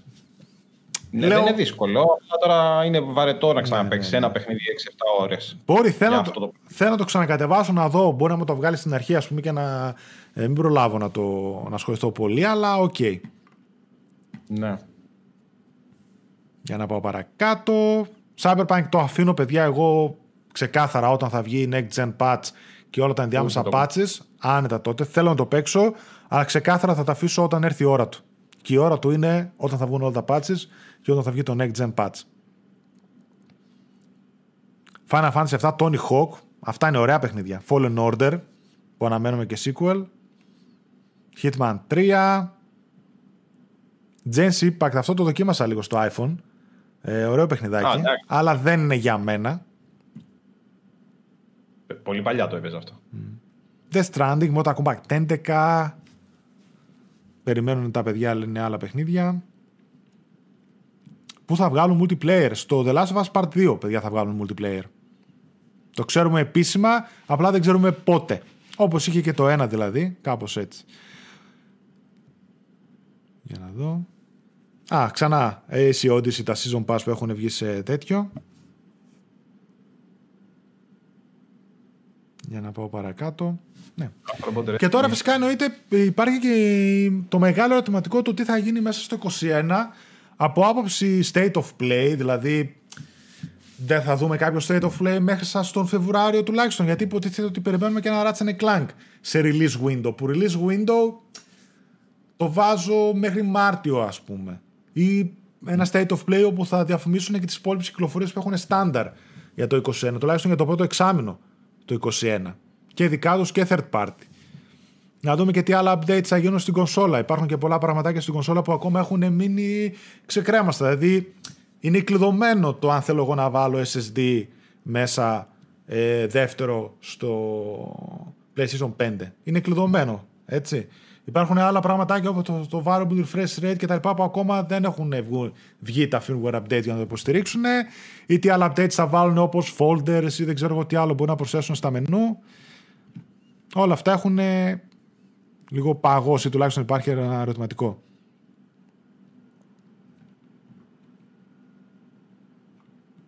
Καμιά κονσόλα λέει ζήσει θα έρθει. Παιδιά σας είπα, εγώ ε, που ρώτησα Ακόμα καλά καλά η ίδια η Sony εδώ στην Ελλάδα δεν ξέρει πότε ε, θα έρθουν.